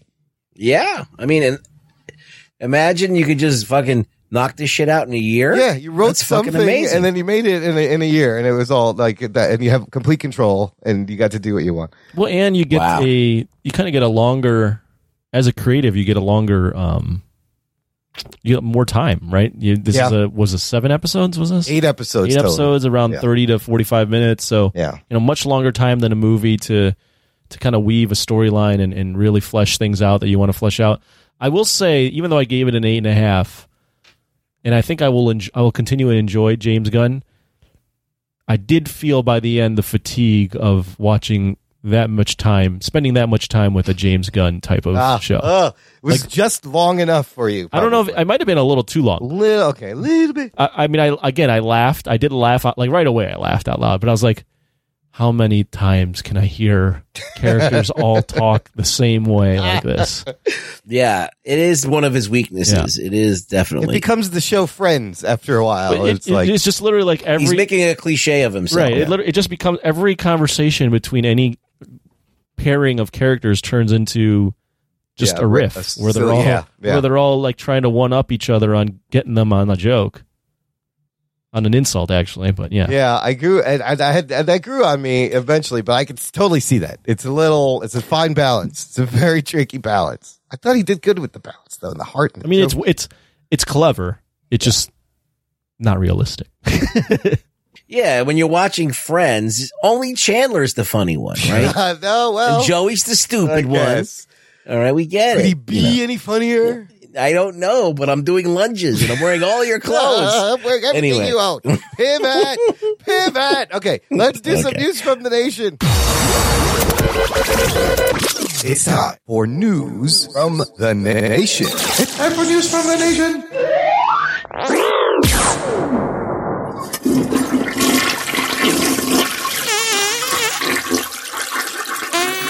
It stinks. It stinks. It stinks. That's a hot one. We were on a break. Sorry, I'm still on the friends. Uh, here's what uh, our listeners thought of uh, the Peacemaker finale. Ben Wesley Cranford from Australia. He is returned. He's back. We finally got him. He's commenting. He's contributing. He's off the waters paddleboarding by the Yeah. Sydney Opera House. It must have been a rainy day. Forced him inside because he's usually outside. He said, Right. loved this. How cool was ads when she started kicking ass? So much of this episode rocked. Vigilante was hilarious. Hell, just the fart scene in the beginning was absolute gold. After the show, I even rewatched the opening dance scene again. I've never ever revisited the beginning of a show because of how fun it is, not even with Game of Thrones, which also had a do not miss beginning. So, Oh yeah, I, I that I'm glad he brought that up. I uh, watched every single, Wow, including wow. the last one. I Oh, watched shit. every single fucking uh, Gunn did opening. Yeah, it. Gunn fucking did One- what he wanted the- to do. one of the best openings of all time because it's just so fucking silly. It's, it's up there, and he made a unskippable fucking opening. I mean, that's amazing. just just watching all those characters, like I've honed in on a different character every time dancing, and I'm just Yeah. like, I've done choreography. It's not hard, but just to get like, there's a wide range of people that are dancing, and to get them all like on Yeah. key, on on on time rhythm, together. Yeah. and they're doing it On It's not- beat. yeah, they're all there together, fucking it's trying to stay. funny. It's not the hardest choreography in the world, but it's it's still funny. You do notice something new every time you watch it, though. Like, it's, you just notice a look or just something. It's so great. Yeah. Uh, so regarding Gunn being the guy at DCEU, here's someone who has a different opinion. John Bellotti Jr. our admin says, seriously, just like Gunn be the Feige of the DCEU. Oh shit. Have they done anything better than the show? Sure, they had a few gems, but it's a total mess. This show did what Marvel has had trouble with, and it's making a great standalone TV series that has no ties to the greater universe. I cared more about the fat bearded guy than any character in any Marvel show. I, I love Bellotti's feedback because he always seems to try to take a shot at something else when he likes something. I'm going to tell you how much I love this by showing you how much I hate everything else. I mean, I did that with Boba Fett, I mean, but I it's just do- his, yeah. that's his thing. He does it well. He does it very well. He's, he's good at Yeah. it. Yeah. What about Robbie Spliff Dog? I wonder what he has. Robbie Spliff Dog. Robbie Spliff Dog Mays says, one of the best superhero shows I've seen. Peacemaker, Watchmen, Daredevil season three. Um, I agree with Spliff Dog. I would put it up there with one of the better superhero shows, you know, in the past few years. I mean. Watchmen. He, he does mention some good shows. The first season of Daredevil, this one, Daredevil season three was pretty good. Fucking Watchmen is great. Watchmen was good. Jessica Jones first season was pretty good. The Boys, I think it's up there with the boys, Boys. yeah.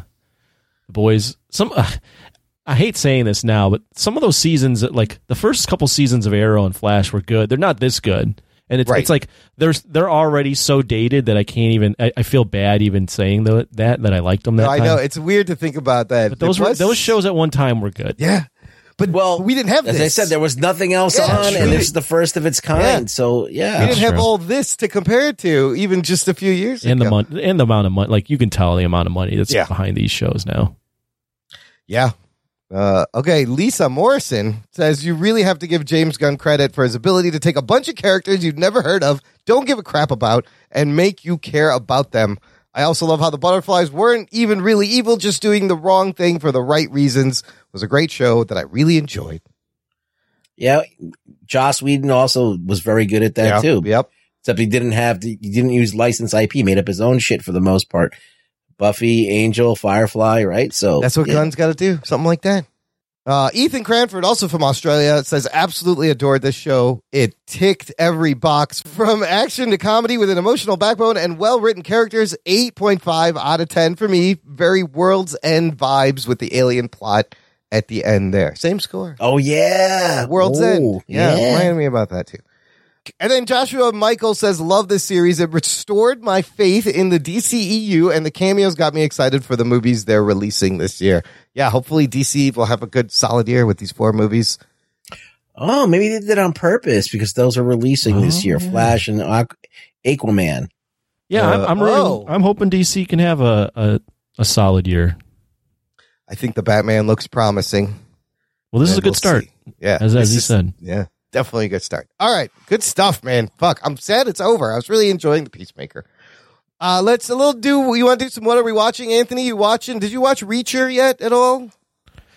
Every time I think I'm going to turn it on, Yeah. I don't. Fuck you.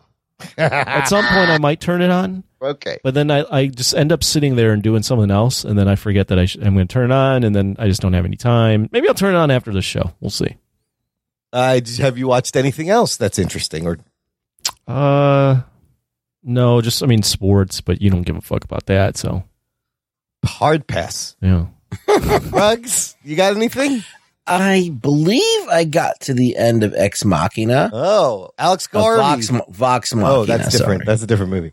The anime based on the Critical Role D and D thing. Yes. And I'm happy to say that the show's gotten better, but still is lacking something, but it was definitely better. Um, I think it was kind of like this general generic thing. And then they kind of st- centered around one character and then all the characters kind of rally around this character and, um, kind of like Peacemaker where they, you all of a sudden you have a focal point and then all the other characters interact around each other and you start to get to know them a little bit more, whatever. I still don't know what the fuck anybody does if they have powers. What the hell? They don't, the, the world establishing and all that establishment of anything is just not done at all. Um, but wow, it got to the end and I, I had fun. I watched it. It was, you know, it was disposable fun All right. if you want to watch um a kind of uh you know now new hip uh story about elves and shit, like fucking fucking up vampires, this is what this is for you. Check it out. I finished that All of Us Are Dead on Netflix, the Korean high school Oh, I've heard a lot about zombie that. Is it drama. It's very good. It's some fucking sick zombie uh fucking action. My only criticisms about the show is it may be a tad long at 12 episodes. There is some wheel spinning that happens. I mean, I got to the end of episode 11 and it was a great ending. And then I was like, oh shit, there's another whole episode. I thought it was, this was it. So, but it is satisfying. Uh, these fuck, these, you really feel the trauma these kids go through. These fucking zombies, I mentioned before, they're very fast and aggressive. If you get bit, you turn within minutes. Uh, they're the kind of zombies that they'll go flying out the window off a tall building and then just snap, crackle, pop, get stand up and keep running. Like they're hard to kill, right? So these kids went through some shit. Not all of them made it. You really felt, and then the larger city, there's shit happening. The infection's spreading fast. I thought it was really great. Some great cliffhanger zombie, and they do some interesting new things with the zombie genre, believe it or not. Now, the other thing I just watched today, compare this to The Walking Fucking Dead. I can't believe you're still watching that. is back on the back half of season 11 is just started. And the and after watching all of us are dead i'm watching this show with these slow ass fucking zombies. I'm like this is no problem. What are you doing? This should be easy you fuckers. It's not even Piece of cake. it's not even scary anymore. They're shambling along. Wait till you see these fucking crazy oh man there's some tense moments in uh, all of us are dead uh, so if you can get through the whole 12 episodes it's pretty satisfying It might be too much for me, but it's uh, it's just like I don't 12, know why. It's, wow. Yeah, it's twelve, and it just kept going. There's a little bit of decompressed shit and wheel spinning writing, but speaking of decompressed. I watched uh, Raised by Wolves season oh, two. yeah, I didn't get into that yet. Oh my god, it's moving at a snail's Uh, pace. don't know if That- that's Ridley start Scott's show, right? Yep, Yeah. yep, yep, yep. I saw the first season. Um, where we last left off, uh, Raised by Wolves is, uh, they basically went to the other side of the planet where it's like tropical and shit instead of freezing their ass Oh, off. okay, And they met with, and the rock is there in the jungle. well, No? yeah, there's no, no jungle, but the atheists. Oh yeah, yeah. Their settlement. Okay. They ended up going, so, you know, before that they were beset upon by the, the religious people, right? And then now they escaped and went to this side of the side of the world that had the atheists had encampment, and now they're living amongst this tribe is living amongst them, and um, the main character, the guy, uh, he was an atheist who now is now becoming the leader of the new The religious guy with cult. the beard, right, and the long hair. yeah, hair. that was the Viking. He was in the Viking Yeah, yeah. show and all that stuff. And then there's the robot lady. And there's the there's there's two there's two androids. Oh, there's two androids now. Right. And they're like super strong and fuck shit up uh, every once in a while. But and then the atheists is are run by a AI Oh, because the AI is devoid of like ever believing in God or anything like that's impractical. well, that doesn't So- sound like a good idea. So the AI is like running shit. Oh shit, boy. and it's almost like that's becoming the God. It's oh, it's, it's kind of weird. It makes you think, but Oh. like at the same time, it's really dry. Yeah. And I would like to have more fucking violence and more just weird fucking crazy alien shit happening uh, constantly. But I don't know if I'm going to watch these. they're building to something. But right. yeah, it's it's not pleasant. It's not like the greatest ride. But I'm en- I'm watching it because I find I'm already sh- kind of. I watched the first season and I'm like, all right, I gotta fucking Well, you finish tell this. me if it's worth watching the second season because I was like, ah, I don't know if I want to start the second season. Uh, I, right now, I can't really recommend Okay. it, but uh, if I need, some bad shit stuff, I'll tell. Let, me you know, know, if it, it. gets better. Uh, all right, that's good. That's it for this week. I want to mention I made a guest appearance on another podcast that's come that's out now. How dare you? It's called the TV Trivia Podcast. I'm stepping out on you fuckers. That's all right. No, this this guy reached out to me, Brian. Very great host, lots of energy, and uh, you can hear me answer Iron Man trivia questions about the movie Iron Man.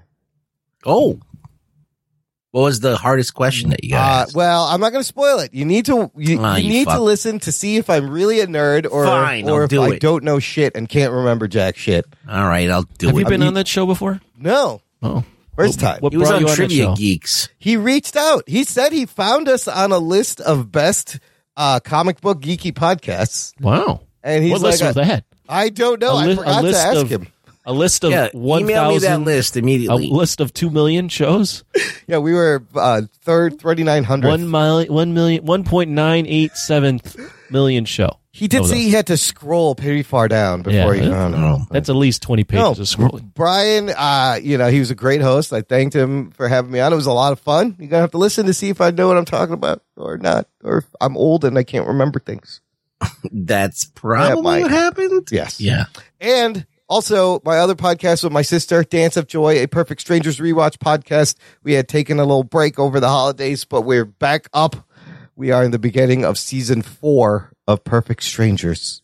Danceofjoypod.com or just there's a link in the show notes. What's going on season four? Just as a Nothing. They're working in the basement of the Chicago Chronicle in the Is it the mailroom. mailroom? Yeah. Okay. You got Mr. Yeah. Gorpley. You got Harriet Winslow.